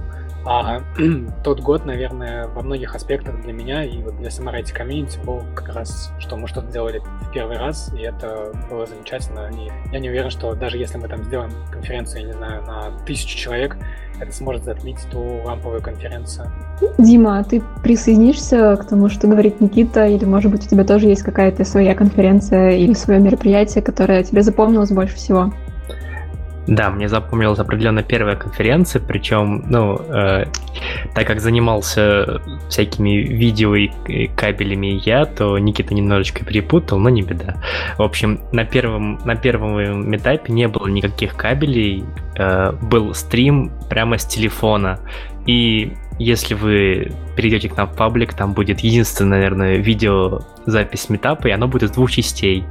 Просто потому, что у меня телефон стоял на зарядке, и он разряжался, пока стоял на зарядке, потому что VK Live жрет безумное количество батарейки.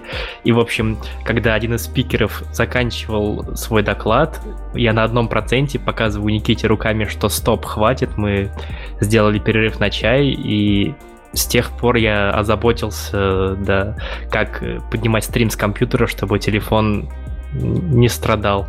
И да, с каждым метапом я набивал новые-новые шишки и обрастал кабелем. Сейчас у меня есть комод, в котором ящик отдельно просто под кабели и переходники на любой случай жизни.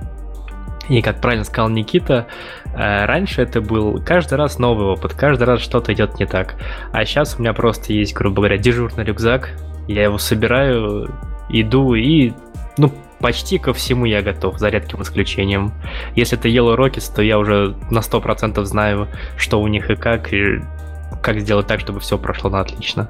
Конечно, да, первые там наверное, 5-7 метапов это были вот самые такие яркие эмоции огромное количество какого-то нового, непонятного опыта в тех же видео, захвате аудио и прочим-прочим производстве медиа. Я сейчас вспомнил, что раз когда говорил про чай, что мы раньше, у нас не было Патреона, и вообще, ну, мы не, не богатые на самом деле люди, у нас не было денег на чай и конфетки, поэтому а, у нас был спикерский взнос, то есть у нас люди не платили за билеты, но спикеры платили за выступление по 100-200 рублей, и мы покупали чай, конфетки, вот, и потом после конференции, если что-то оставалось, пытались сбагрить, короче, участникам, спикерам все эти э, кофейки, все эти печеньки. Это было забавно. Вау. А, я как человек, который выступал много где, много как, скажу, что это первый раз, когда я слышу, что вы докладчики сами платили за выступление. Это вы, конечно, интересно придумали. Этот, ну, это как в КВН. А в КВН нас... что там, платят, что ли, за выступление? Участники. Ну, по крайней мере, раньше, да. Сейчас не знаю. Но на самом деле я поясню, то есть э, смотрите, какая ситуация была. Были, конечно, этапы и до нас в Самаре. Но в основном это делали компании, и они тогда платили за все. Но чтобы попасть на метап, да, нужно было пройти рекрутера, который, скорее всего, просматривал информацию, отсеивал тех, кто там джуны или еще кто-то, кто, ну, не таргет, короче, для хайринга. Вот, или вообще просто для доклада там и маркетинга компании. Вот. И поэтому у нас была идея в первую очередь как раз таки сделать доступными а, наши конференции. Вот. И действительно мы как бы сталкивались со множеством моментов, когда от докладчиков требовалось неимоверное просто э, вкладывание сил, ну, небольших средств, да, но сил как минимум чтобы выступить, потому что мы их, извиняюсь за выражение, дрючили, мы заставляли прогоняться, у нас э, Юля ходила Пузанкова на все прогоны и потом в конце начинала там выдавать, типа, что здесь побольше шеи, здесь это, тут не заикайся и так далее, вот. И а, постоянно, короче, у нас даже какое-то время с Колей был конфликт из-за того, что он считал, что не нужно прогоняться, а мы считали, что нужно прогоняться, вот, и чуть ли не там спорили по поводу того, что э, мы слишком завышенные требования к докладчикам делаем, что там типа на тот же Джак.ру или на какую-то еще конференцию большую э, никто там заранее не прогоняется, и все приезжают там за час до самого выступления. Ну на Джугру, а, ну, то есть, простите, прибью, на Джугру, то есть Джугру это не просто же конференция, это набор конференций, там вроде бы прогоны есть, насколько я знаю, то есть я сам там не, не выступал, но людей туда отправлял. И не для всех, то есть там, опять же, не всегда на это есть, и, по-моему, есть даже пост у...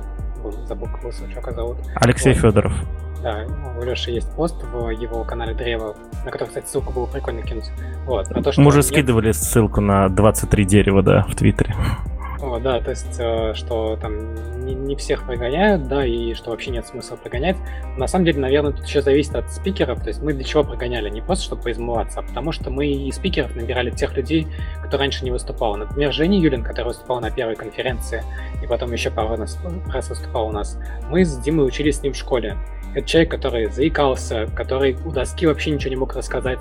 Когда он выразил желание просто выступить, это было шокирующе. А когда он выступил перед аудиторией большой, это было просто нечто. И у нас то есть, множество людей, которые впервые выступали публично с техническим докладом, и вот эти прогоны были на то, чтобы э, сделать их доклады еще лучше. И ну, если бы мы этого не делали всего, наверное, а, там через пару-тройку минут к нам перестали ходить, потому что просто бы подача была бы не та, и люди бы не понимали, что они слушают. Хорошо, а если докладчик говорит то, что мне прогоны не нужны, я сам справлюсь, вы же на него не, не наседаете? Или... Наседаем, и... наседаем. То есть а мы наседали, почему на меня никто не, не, не наседал никогда? Ну, с, э, назовем так, иностранными гостями немного по-другому. Все-таки э, тяжело прогоняться онлайн, во-первых. У нас был опыт прогонов онлайн, это совсем не то. То есть это не дает никакого представления о том, как человек на самом деле выступит. Вот. Во-вторых, э, ну, иногда, когда люди приезжали, например, ты или там Егор Бугаенко, естественно, то есть, опять же, мы ну, тут не наседали, да, тут такие исключения делали немножко. Вот, а для самарских, для всех, даже для тольяттинских, нет, мы делали прогоны. Я помню, человек из Тольятти ехал час к нам, час назад, чтобы просто полчаса прогнаться. Но у нас еще была концепция, что человек не просто прогонялся и уходил, мы делали там 2-3 а, человека одновременно прогоняются друг за другом, и они как бы участвуют в прогонах друг друга. Мне кажется, это тоже был прикольный опыт. Вот. Но в следующий раз приедешь, мы тебя тоже заставим прогоняться, раз уж ты заикнулся. Удачи вам. Э, э, это, э, у меня еще один вопрос, соответственно. Зачем? То есть я услышал профит, я услышал все, но как, как человек, который постоянно де- делает некоммерческие проекты, хочется спросить, зачем? Зачем мы делаем ситс? Да. Я думаю, что у каждого будет свой ответ. А, мне лично по многим аспектам это нравится. Во-первых, я нарцисс, и мне приятно, когда мной восхищаются. Вот, естественно, будучи там админом Ситса, есть поводы для того, чтобы тобой восхитились люди. Вот. А, во-вторых, как бы, опять же, дедовская такая профдеформация, нравится, не знаю, менеджерить людей, манипулировать ими. Вот, опять же, Ситс дает огромное преимущество здесь. И ну, то есть я все сложу к эгоизму, потому что, мне кажется, даже альтруизм, да, он всегда из каких-то эгоистичных соображений. Тебе ну, приносит удовольствие то, чем ты занимаешься, да, если это помогает другим, это хорошо, да, то есть это называется альтруизм. Тебе это нравится, и ты еще другим помогаешь. Вот. А, вот. И в сипсице мне нравится все, да, мне нравится внимание людей, мне нравится возможность с ними поговорить и научиться у них многому. То есть, если бы не сиц, я бы, наверное, до сих пор там сидел бы на Java, а, писал бы какой-нибудь плохой код. Вот, а, ребята из SIDS, которые там пишут на хаскелях, или вот а, Женя, который пишет на F-Sharp, но он вообще не айтишник, они большое влияние оказывают, постоянно задают какой-то тон, какую-то планку, да, чтобы с ними просто дискутировать, нужно много всего знать. И такая своя профессиональная тусовка, она дает ну, просто огромное количество плюсов. Я даже ну, не уверен, что мы там за оставшиеся 40 минут могли бы все их перечислить. И самое главное, для каждого человека они свои, да, то есть А Дима, я вот еще помню его со школы, да, он всегда любил во чем-то ковыряться, там, отверткой материнку сжечь, еще что-нибудь подобное. Вот, мне кажется, он сейчас скажет свое мнение, но мне кажется, вот ему нравится возможность как раз-таки в чем-то поковыряться, в чем-то новом э, для себя, и от этого он тоже, наверное, получает удовольствие.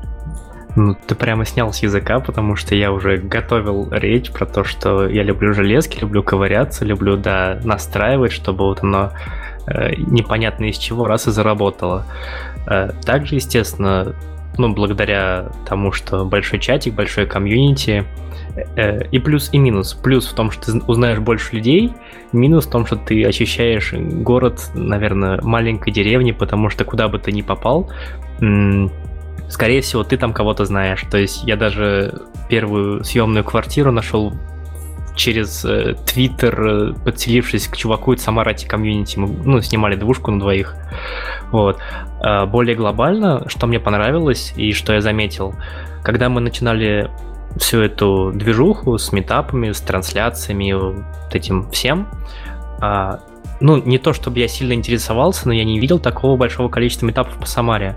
Потом, где-то через полгода, год деятельности, каждая суббота, то есть у нас было, начиналось такое, что мы анонсируем метап, и в эту субботу еще в двух-трех местах большие маленькие компании проводят свои метапы. Некоторые, чтобы немножечко отвоевать себе аудиторию, проводят в среду. И что самое интересное, когда люди увидели, что для прямой трансляции тебе не нужен огромный трейлер с э, кучей команды, там спутниковые антенны и отдельные электричество на генераторах, когда трансляция это в принципе вот э, ноутбук и телефон, то э, очень часто люди говорят, а, а помогите нам настроить трансляцию, мы тоже хотим прямой эфир, мы тоже хотим стрим. И, честно говоря, в этом тот же YouTube очень помог, что у них очень просто все настраивается, даже если ты там не программист, а просто умеешь читать и жать кнопочки, ты очень легко поднимешь стрим, а, о чем свидетельствует тот же Twitch, когда там стримит вообще кто угодно, и тот же Инстаграм подхватил это, и сейчас прямые эфиры, это, ну, это уже сегодня, это не какое-то ноу-хау. Поэтому, да, мне нравится ковыряться, мне нравится, как э, наше вот это комьюнити воздействует на город в целом и меняет его. Дим, просьба небольшая. В следующий раз, когда тебя спросят, помогите нам настроить стрим, э, не знаю, если у тебя нет времени, отправь их, я не знаю, к нам, что ли, уж до Самары доедем, уж сделаем ребятам стрим уж каким-нибудь вашим там. Вот. На правах рекламы. Обязательно. Паша, у тебя есть еще вопрос? Последний вопрос, ага. последний вопрос. Я услышал а, про человека, который пишет на F-Sharp. Для тех, кто не знает, вроде уже это упоминали, но еще раз повторю. F-Sharp — это а, функциональный язык программирования, то есть попытка Microsoft сделать ну, что-то Haskell подобное, насколько я понимаю. А, F, человек пишет на F-Sharp и не программист. Он математик или человек из науки? Он физик, но я не буду про него ничего говорить, потому что он достаточно скрытная личность, и я бы не хотел задеть, так скажем, его личностные границы. Вот. Э, заходите к нам в Самарите комьюнити, он время от времени там появляется, э, и спрашивайте все, что вам интересно. Ну и все ссылки на Самарайте комьюнити будут в описании, конечно же. Ну, тогда предлагаю двигаться дальше, и у нас э, рекламная пауза на правах ведущих. Паша, передаю тебе слово. Ага. В общем, сегодня а, мы записываемся. Сегодня у нас 16 июля, если мне память не изменит нет. Если мне память не изменяет, сегодня 16 июля 2020 года, 17 июля, то есть завтра, в 17.00 по Москве, я и Наташа Мусина будем а, вести вебинар а, в, в паблике Юнпресс Пермь, ссылку, соответственно, мы тоже приложим в описании, а, как делаются подкасты, да, то есть мы, а, ребята собрали нам аудиторию, людей, которые хотят делать подкасты, мы завтра будем вам все это рассказывать, расскажем про опыт ITV, расскажем, как мы взяли у подкаста DevZen все самое лучшее, расскажем, а, как мы... Ну, мы все взяли у подкаста DevZen все самое лучшее, кроме ведущих, конечно же, да, вот, потому что у нас, ну, тут, тут, тут, тут никуда не деться было уже, да, вот. А, и расскажем а, про то, как держать регулярность, да, как, чтобы сделать так, чтобы это вошло в привычку и так далее, так далее, так далее. Если вы внезапно слушаете это сегодня в пятницу, да, для вас это сегодня, то подключайтесь к стриму по ссылке, начало в 17.00 по Москве, Москве. Если вдруг вы слушаете уже позже, то ссылка будет уже на запись, тоже в описании, потому что ссылка на стрим и ссылка на запись — это одна и та же ссылка. А, нет, это будет не ссылка на стрим, это будет ссылка на сам паблик, но там будет в записях 100 пудов. Ссылки на видео еще нету. Ссылки, ссылки, ссылки. Так Ну, подкаст для этого и делаем важно. просто. Подкаст для этого и делаем. У меня тут э, на фоне котик наконец-то решил поесть, поэтому не обращайте внимания. Мы переходим к следующей теме, такой довольно актуальной на сегодняшний день, на сегодняшнюю неделю, э, связанная с э, огромным и долгим, длительным, просто невероятным, тяжелым ожиданием. И сейчас передаю слово Диме, потому что Дима хочет высказаться на животрепещущую тему, и думаю, Дима как раз расскажет о чем. Дима, а, произведи э, э, свою эмоцию, пожалуйста. А, Покажи междометиями сперва, вот просто интересно. Итак, как вы уже поняли, Spotify пришел в Россию. Пять лет долгого ожидания, и вот он с нами. Подборочки, подкасты. Ну, подкастов пока еще в России нет, но тем не менее мы дождались. А, мно- Итак, многие спрашивают, в чем, в чем же особенность Spotify? А, мо- нужно вернуться немножко в прошлое, чуть-чуть. Как продавали музыку раньше? А, ну, кроме России, там, где ее покупали, ее продавали альбомами. То есть ты должен был купить целый диск и слушать его на своем носителе. Потом пришла компания Apple со своим сервисом iTunes и говорит, зачем вам покупать альбом, если, вы, вам- если вам нравится только один трек? Купите одну песню. Они представили миру новую модель продажи музыки по одной песне, и это снова взорвало рынок. После чего шведская компания Spotify сказала, зачем вам покупать песни? Платите подписку и слушайте все песни на свете. И снова это перевернуло игру, как говорит Дмитрий Маликов. Spotify это, собственно, прародитель всех э, Apple Music, Google Music, Яндекс Музыка и прочих-прочих стриминговых сервисов, потому что, собственно, они были первопроходцами, и они остаются на сегодняшний момент лучшими с точки зрения подборок и алгоритмов. А Чем еще хорош Spotify, кроме вот этого бездумного, фанатичного э, повторения мантры подборки, подборки, алгоритмы, эм, Apple Music есть на айфоне, ну, на Apple технике. И да, на Android Apple Music тоже есть, но кто будет пользоваться Apple Music на Android? Google то же самое. Есть Google Play Music, который есть на андроидах, э, на компьютере только в браузере. И если вы хотите послушать музычку без интернета, у вас будут проблемы. Э, на iPhone и Google Play Music тоже мало кто ставит. И получается так, что конкуренты Spotify в России это Яндекс Музыка, это ВК Музыка, потому что они есть э, везде. Но вот в чем подвох. Библиотека Spotify больше, чем у ВК, и Spotify, клиенты Spotify есть подо все. Так, также у них есть э, CLI, и я не уверен, что эта штучка есть у Яндекс Музыки. И получается так, что у Spotify больше медиатека, больше клиентов и крутые подборки, как я уже, наверное, 100 тысяч раз повторил. Поэтому попробуйте.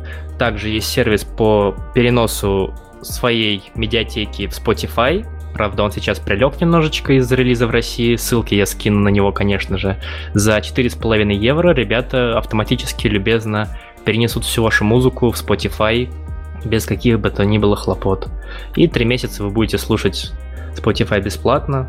Не понравится, отпишитесь. В чем я, конечно, сомневаюсь. Я как раз э, вчера листала Твиттер и увидела эту новость у Вилсакома, и следующая, следующая, не знаю, рекламная запись была от э, ВКонтакте, как раз-таки предоставляли три месяца бесплатно ВК Music. И я очень так посмеялась. Да-да-да, все уже, все уже. Раньше надо было, э, так и хотелось написать. А ну, в принципе, там так многие пользователи ответили. Да, поздно, и это крутая новость, я думаю. Паша, что еще хочешь сказать? А, ходят легенды, Я как э, пользователь Google музыки, который э, пользуется всеми прелестями подборок, потому что я пользователь еще Google, и э, на основе моих поисковых запросов эта штука всегда выдает все, что мне нужно. Э, ну, и и который грустит из-за того, что, да, у нее маленькая подборка. Вот Николаев начал говорить медленно, я тоже теперь начал говорить медленно, нет, я не буду по нему подстраиваться. А, э, я грущу из-за того, что маленький набор музыки в Google Музыке, это факт, да. Там даже до предыдущего года Рамштайна не было, чтобы вы понимали, да. То есть это вообще был ужас сплошной. Вот, э, до сих пор нет э, э, практически ни одного альбома Jay-Z, да, типа, чё, типа, я должен слушать Blueprint 3 там на ВК, да, капец, дожили. Вот, а, а хотел, кажется, и ВК, ну, это официально нету. Так вот, ходят легенды, что в Spotify подборки делают люди. Когда в Apple музыке, Google музыке эти подборки, музыки, плейлисты, радио делаются автоматически. Правда ли это? А, не совсем. Spotify комплексные алгоритмы. Первый, ну, понятно. А, второе, он смотрит, что ты гуглишь. А, если ты долго остаешься на этом треке, дослушаешь его до конца, то он запоминает примерно жанр или конкретно этого исполнителя и подсовывает тебе в следующий раз что-то похожее. А, и третье, в Spotify есть функция такого социальной направленности, там можно фолловить друзей, ну и, собственно, чтобы они фолловили тебя, также можно фолловить э, плейлисты. И, соответственно, то, на что ты подписываешься, Spotify анализирует. Анализирует, э, как, если вы помните, был такой сервис Last.fm, который показывал вашу музыкальную совместимость. То есть там тоже ты подписываешься на друзей, смотрите, что вы слушаете, и он показывает вашу музыкальную совместимость. Так как я, так как у меня не было интернета, я брал всю музыку у Никиты, наша совместимость была 104% в те времена. Ну так вот, и в Spotify, да, один из, одна из опций алгоритма — это подсовывать музыку еще твоих друзей. И если она тебе заходит, он также подсовывает тебе что-то похожее. Что мне еще понравилось в алгоритме Spotify? Когда в Google Play музыки ты делаешь подборку, ну, не знаю, там, по условному русскому рэпу, сейчас кто-то, наверное, отключился, возвращайтесь обратно, то Spotify, э, то Google Play Music, Music Google Музыка, в общем, подсунь, будет начнет строить радио на основе русского рэпа. Spotify же постарается подсовывать тебе музыку разных жанров и разных исполнителей разных стран, которые похожи скорее по э, аудиодиаграмме этого трека. То есть, если кто-нибудь когда-нибудь э, редактировал аудиофайлы и видел этот вот график, то Spotify анализирует не то, что это русский рэп и нужно подсовывать только русский рэп. Нет, он анализирует, что это какая-то энергичная музыка с басами. Угу. Будем подсовывать ему энергичную музыку с басами. И между делом подсовывать каких-нибудь очень-очень малоизвестных исполнителей, которым нужно раскрутиться и о которых никто, никто пока еще не знает. Таким образом, ты, слушая какую-то свою привычную музычку, ставя радио, по, этой, по этому исполнителю или по этой песне, ты будешь узнавать новые треки и, возможно, каких-то малоизвестных исполнителей, которые позже взорвут, а ты вот узнал о них первым. А, Хорошо. Вот вчера случилось это великое событие. Как изменились твои э, повадки использования Spotify? То есть, как ты пользовался им раньше? Через, как, через какую третью ногу все это происходило? И опиши свою эмоцию тому, что вот теперь все это делать не надо или все еще что-то нужно придумывать? А, ну, в самом-самом начале я делал себе аккаунт через VPN, ну, инструкции миллиард в интернете. Потом я забросил ну, забросил пользование Spotify, потому что это было слишком хлопотно, слишком много геморроя, когда у тебя здесь под боком Google Музыка за там что-то типа 150 рублей, которая вот есть здесь и сейчас и работает всегда. И да, без э, VPN и костылей это было лучшее решение. Потом э, почему-то по какой-то неведомой причине у меня стал открываться сайт open.spotify.org или .com, неважно. Это, в общем, э, веб-плеер Spotify с урезанным функционалом. То есть у тебя там нет друзей, у тебя там нет каких-то, возможно, релизов, чего-то еще, но, в принципе, есть музыка. И есть, можно запускать радио по музыке. И вот я на работе постоянно открывал этот сайт и он по моему немецкому аккаунту спокойно заходил без VPN, я слушал музычку. Потом, в последние пару месяцев, видимо, перед релизом, как уже, ну, можно сейчас сделать вывод, они и эту возможность прикрыли, и как только вот они обещали релизнуться 15 числа, 14 вечером стало известно, что сайт разблокирован для России, э, я тут же скачал клиент на все, что у меня вообще имеет динамики, а на что не имеет, я приклеил динамики и все равно скачал. Я тут же зарегистрировался, естественно, по-человечески, перевел, перевел аккаунт из немецкого в российский и теперь слушаю музычку как, как, как белый человек, включая свою медиатеку из Google Play Music и Apple Music. Ты зафрендился с Паш Мэллоу, с которым я тебя в Твиттере познакомил, а то вы оба там... Э, то есть ваши твиты шли где-то с разницей, там, я не знаю, в два скролла. Теперь френдите меня в Spotify, френдите меня в Spotify. Слушай, возможно, но, честно говоря, э, вот эта социальная составляющая, я ее пока не особо, наверное, ей проникся. Я пока просто слушаю музыку. Кстати, про офигенный функционал Spotify, который, к сожалению, пока они почему-то прикрыли. А, как мы знаем, люди ну, умеют бегать. у кого есть ноги. А, и люди любят, любят бегать под музыку. И раньше у Spotify именно у клиента для телефона был офигенный такой вот офигенная возможность. Ты пишешь ему в поиске, ну, в поиск плейлистов бег. И у тебя там есть варианты заготовленные треки, ну, как бы ни для кого не новость, просто заготовленные энергичные треки. И была еще возможность, а, типа, умный плейлист. такой думаешь, что это такое? Выбираешь, и он такой пишет тебе «бегите». Ты начинаешь бежать, он э, по гироскопу и GPS меряет, собственно, твой темп бега и под, начинает подбирать тебе песни в темп твоего бега. А чтобы у тебя не прерывалось дыхание, треки идут с наложением. То есть у тебя получается бесконечный такой вот энергичный трек э, с одинаковым ритмом точно под твой э, бег, под твой темп бега. Потом почему-то где-то года полтора назад они это отключили. Их очень просят все вернуть на форумах. И они говорят, что мы рассматриваем такую возможность, но пока нет. Э, пишите нам, и если мы увидим достаточно высокий спрос на эту функцию, мы ее вернем. Э, как опять же мне объяснял Никита, такие штуки очень дорого и не просто поддерживать, поэтому, возможно, в целях экономии они ее пока отключили.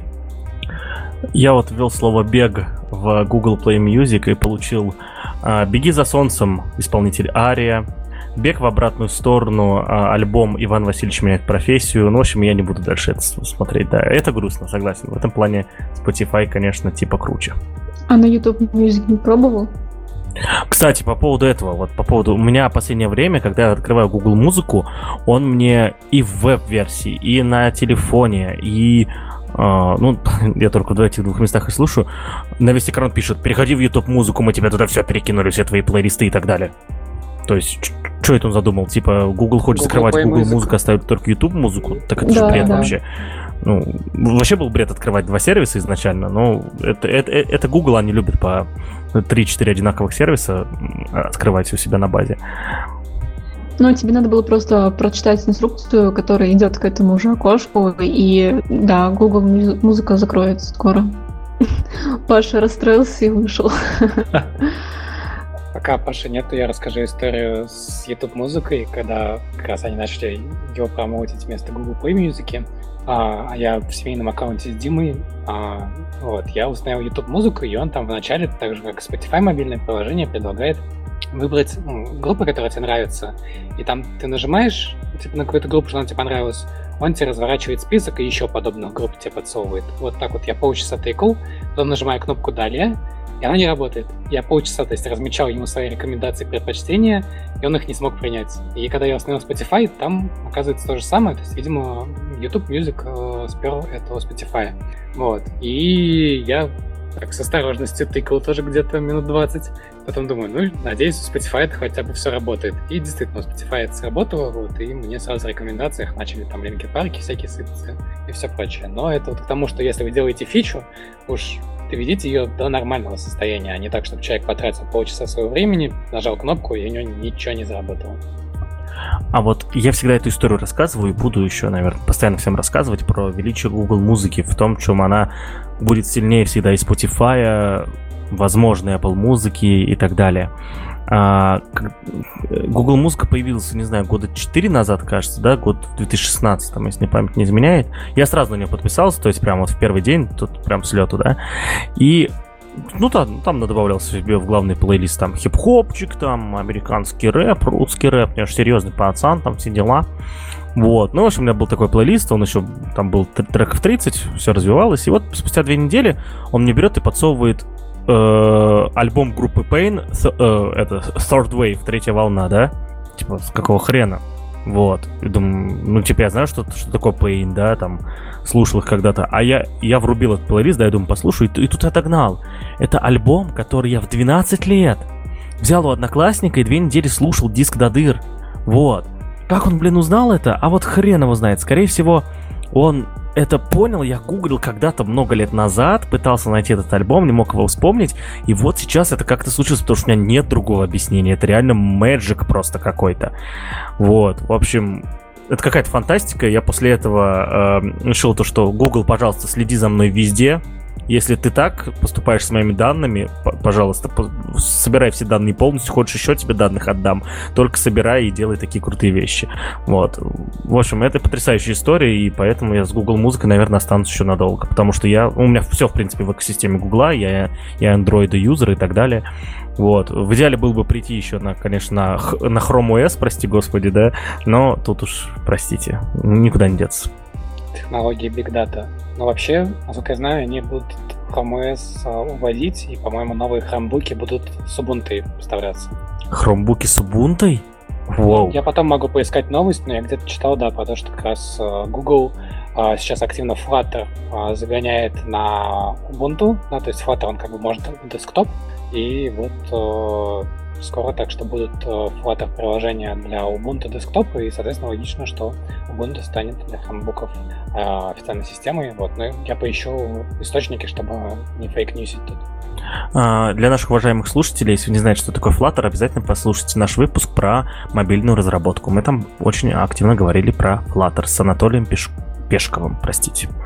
Кстати, я сейчас посмотрела в Google музыке бег, мне предложила электропоп для бега и еще подборка лучших треков для пробежки. Это, конечно, не Spotify с, с индивидуальной подборкой конкретно к конкретному бегу, но тоже интересно. Хотя, в принципе, большинство, конечно же, не в тему. И мы переходим к следующей теме, которая называется React-компоненты, неотличимые от интерфейсов ВК. И об этом расскажет Паша. Я думаю, что да, мы тут неправильно все это. Э, это не очень интересная история. А, давайте лучше перейдем к волшебному GitHub Actions, вот, потому что Никита сюда пришел отчасти из-за этого, но я перед тем, как к Никите обратиться, спрошу, Дима, ты пользуешь вообще CI? Ты сам настраиваешь CI или все-таки это кто-то другой это делает? Обычно, когда я прихожу, оно уже настроено. Я только мержу в мастер и валю, валю прод. Слушай, а в твоем а, мире единороги а, часом не живут? К счастью или к сожалению, нет. в нем живут только девопсы. Вот. А, а вот насколько мне известно, а, Никита использует GitHub Actions, но все-таки я сперва это а, расскажу, потому что я, эта тема у нас висит в бэклоге, я не знаю. Вот когда вот GitHub Actions зарелизился в декабре, я его где-то через месяц э, использовал первый раз, вот, и тогда хотел рассказать свой опыт. Соответственно, у меня есть много гемов, много Ruby гемов на GitHub, и какие-то из них покрыты тестами, у каких-то из них есть анализ кода, да, вот, и все это раньше крутилось на Travis CI, для тех, кто не знает, Travis CI это как раз-таки э, система, которая, ну, дополнительная система, которая как раз-таки является очень популярной CI и очень хорошо интегрируется с GitHub. Буквально там на две строчки э, конфигурационного кода написать, и все там заработает. Э, но в последнее время, э, и если у тебя open source проект, она его катает бесплатно, если приватный проект, то, безусловно, ты должен платить деньги. Ну и в последнее время, так как Travis стало, проектов стало очень-очень много, да, то есть тотальный рост проектов, Travis начал, ну, я иногда по часу жду, пока он не прогонит, соответственно, мои, э, мои те самых три теста, которые я таки э, заставил себя написать. Безусловно, шучу, у меня у многих гемов и э, все хорошо с покрытием тестов, но есть те, у которых все грустно, безусловно. Вот. Э, и с появлением GitHub Actions я думаю, а что это у меня? Давай-ка я вот, я же любитель, чтобы у меня все, все было в одной системе, да, если у меня вот в Гугле находятся все мои данные и все такое, то что мне и все, все, что возможно, не оставить на GitHub, а не выводить в Travis, да? И я порадовался. А, настройка тестов для Ruby гемов, соответственно, не заняла практически ничего, потому что э, я открыл GitHub Actions, он мне сразу сказал то, что чувак, тут я вижу у тебя Ruby гем, вот тебе, короче, твои эти, твои настройки, используй. Вот, я нажал ОК, переписал одну строчку, кажется, все-таки, и все завелось. И поэтому у меня от GitHub Actions только положительные эмоции, но вот я знаю, у Никиты эмоции не положительные. Ну, я просто гитлабовский чувак, и как бы если Rust это современный язык а, программирования, простите, а, то а, GitLab это современная система для множества вещей, не только для Continuous Integration, и просто уровень, на котором находится GitLab, он космический по сравнению с GitHub. У GitHub Action, ну, из таких вот примеров, которые вспоминаются быстренько, нету скролла логов вниз, нет возможности перезапустить отдельную джобу, а не весь пайплайн. И синтаксис это из э, ажуровских пайплайнов просто ужасный. В общем, мне в GitHub Actions не понравилось ничего. Я настолько психанул с ситцем, что мувнул все проекты на GitLab. Э, в компании у нас, скорее всего, я сделаю так, что у нас разработчики в моей команде будут работать на GitLab, и там будет зеркало, которое будет все сливать потом в GitHub. Но то есть ни одной фичи GitHub Actions мне не понравилось. Даже тот же Travis, несмотря на то, что это был отдельный сервис, он был намного-намного лучше, чем GitHub Actions. Они просто давят тем, что у Microsoft есть свои бесплатные раннеры, они хорошие, там 2 CPU, 8 гигов, вот, они их дают, и все от этого счастливы. Но в целом это нечто ужасное, да, это вот как Go от Google, то GitHub Actions это вот от Microsoft. Простите, но вот у меня, по-моему, уже стул уже загорелся насчет всего этого. Просто очень плохо, очень плохо. Попробуйте GitLab, то есть проникнитесь прекрасным, да, попробуйте нормальную еду, и потом вы просто нос будете воротить от GitHub Actions. Безусловно, GitLab CI, он сильнее, чем GitHub Actions, да, то есть, э, а, потому что он существует уже сколько, я не, знаю, я не знаю, много лет ему, да, то есть я, как вот первый раз, первый у меня проект на GitLab появился, там уже был Git, GitLab CI, кажется, и это было давно. Вот. Э, и, безусловно, у него много фич, и, э, и гитлабовскими раннерами уже, мне кажется, никто не пользуется, да, то есть, э, что вы понимали, друзья, раннеры это, это ну, фактически сервер, на котором вы запускаете ваши, ваши задачки на CI. Да, кстати, если вам это сложно слушать, обязательно послушайте наш выпуск про DevOps. Мы там полностью рассказываем про CI, и, соответственно, вам будет все понятно, что мы сейчас обсуждаем. Вот. А в гитлабовские раннеры больше никто не использует, да, соответственно, на всех моих последних проектах, которые есть на GitLab, всегда быстренько настраивается раннер где-то там в другом месте, который быстренько все прогоняет за 30 секунд, и все прекрасно. Но как сказать, я пока не услышал ни одного аргумента, кроме нету скорла вниз. Вот. Э, как-то вот, что еще? Вот, ну, вот, ну я вот прям не верю. Вот. У меня опыт только положительный. Я уверен, что у меня проекты, все мои гемы меньше, чем тот проект, который ты использовал, да, но все-таки вот. Ну, что ты делаешь э, в CI своем? Ставлю гемы, прогоняю тесты, прогоняю э, Рубакоп. Рубакоп — это анализатор кода. Ну, то есть два шага. У нас, получается, есть сначала статический анализ, да, это вызов там карго-чек, карго-клипе, э, далее идет сборка, под разные профили с разными наборами фич, а тесты под разные профили с разным наборами фич, сборка докеров под э, разные наборы с разными наборами фич.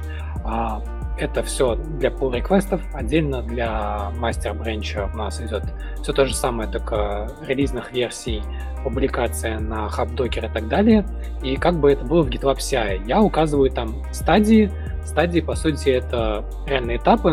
На каждом этапе может выполняться несколько джоб параллельно. Вот. И, соответственно, у меня есть, грубо говоря, три стадии. Да? Это проверить статически, запустить тесты и запустить сборки.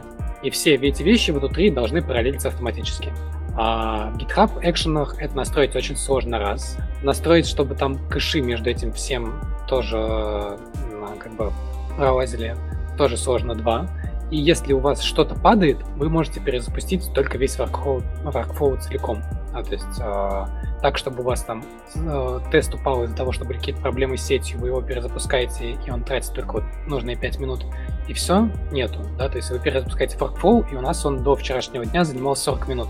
А, я сегодня весь день ковырялся с GitHub экшенами, прочитал весь референс GitHub экшенов и настроил так, что это занимает теперь 9 минут а, с включенными кэшами.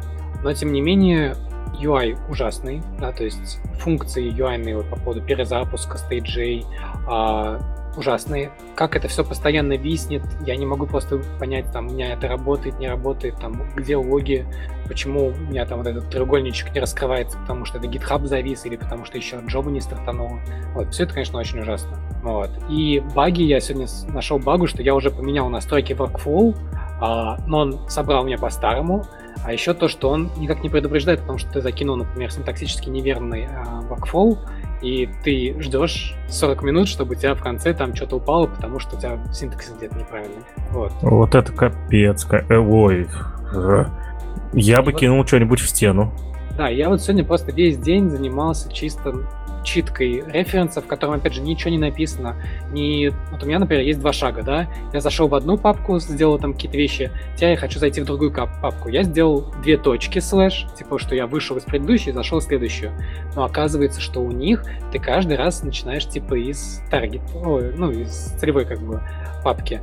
Но нигде это не описано. То есть это вот опытным путем только проверяется. И вот все там так вот, все как-то не по-человечески сделано. Вот как винда есть, да, вот все не для людей. Вот так же и GitHub Action. Все не для людей. То есть по сравнению с GitLab, где есть автоматический DevOps, где они сейчас парятся не по поводу CI какого-то жалкого, да, а по поводу а, больше continuous мониторинга, да, то есть куда-то вот в новые там стадии переходят, там куча вещей, связанных с security и лицензий, и типа кода, и всего остального, и все это так красиво, и есть интеграция с Kubernetes, и тебе, по сути, если у тебя есть кластер кубернетисовый, там э, из коробки идет весь его мониторинг, ну, короче, просто конфетка.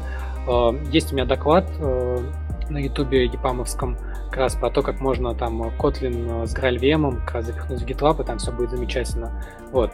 Просто, ну, это, как, я не знаю, поездить на какой-нибудь там семерке инжекторной, где ты руками там э, подсос этого бензина регулируешь, да, а потом сесть в Мерседес, на нем покататься. Ну, просто реально небо и земля. Если раз там с другими языками еще как-то можно там поближе соотнести, да, по разрыву, то тут, ну, просто реально это GitLab высшая лига, а GitHub Actions это какой-то там второй дивизион в Самаре, юношеский. Ужас. Все, я закончил. Ну, из, из того, что я слышал реально, что прям должно бесить и раздражать, это, безусловно, невозможность запускать отдельных джобов.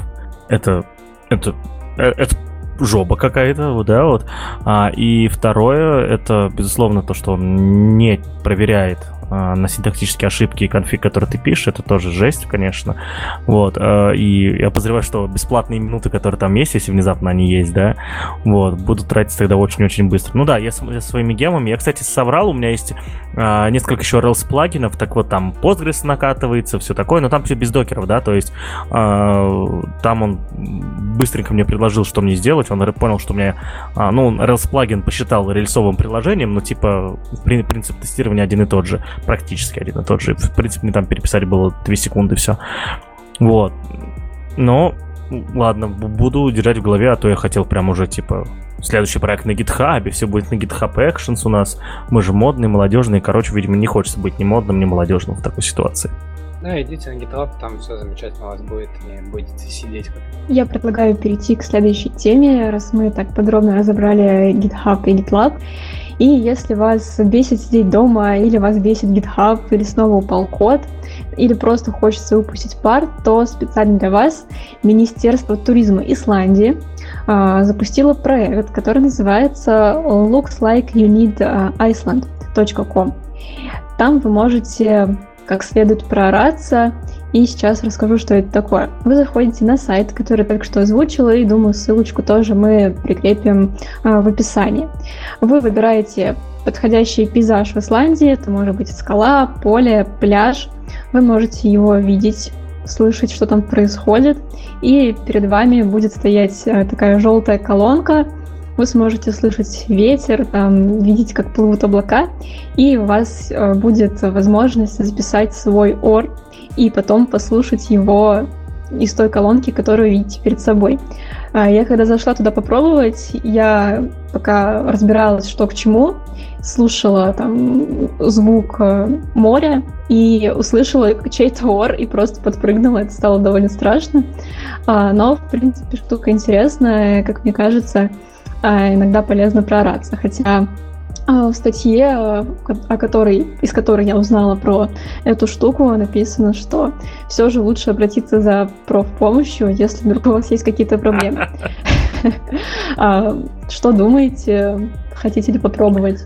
То есть, я правильно понимаю, то, что э, там включается, ты слышишь звук микрофона с реального места, не записанного, и в этом реальном месте включается из колонок твой ор прямо, да? Ну да, ну правда, кто-то там кричал hello, ну короче, разные крики были, но один раз был прям жесткий, да. А, мне сразу вспоминается этот мужчина на фоне неба в шляпе, который кричал там это, да? Вы понимаете, о каком я говорю, да? У всех он в голове заиграл. А. Вот, Ковбойный мем. Да-да-да, вот, то есть прям я вот, вот уже это, он должен там где-то этот мужчина появиться и кричать.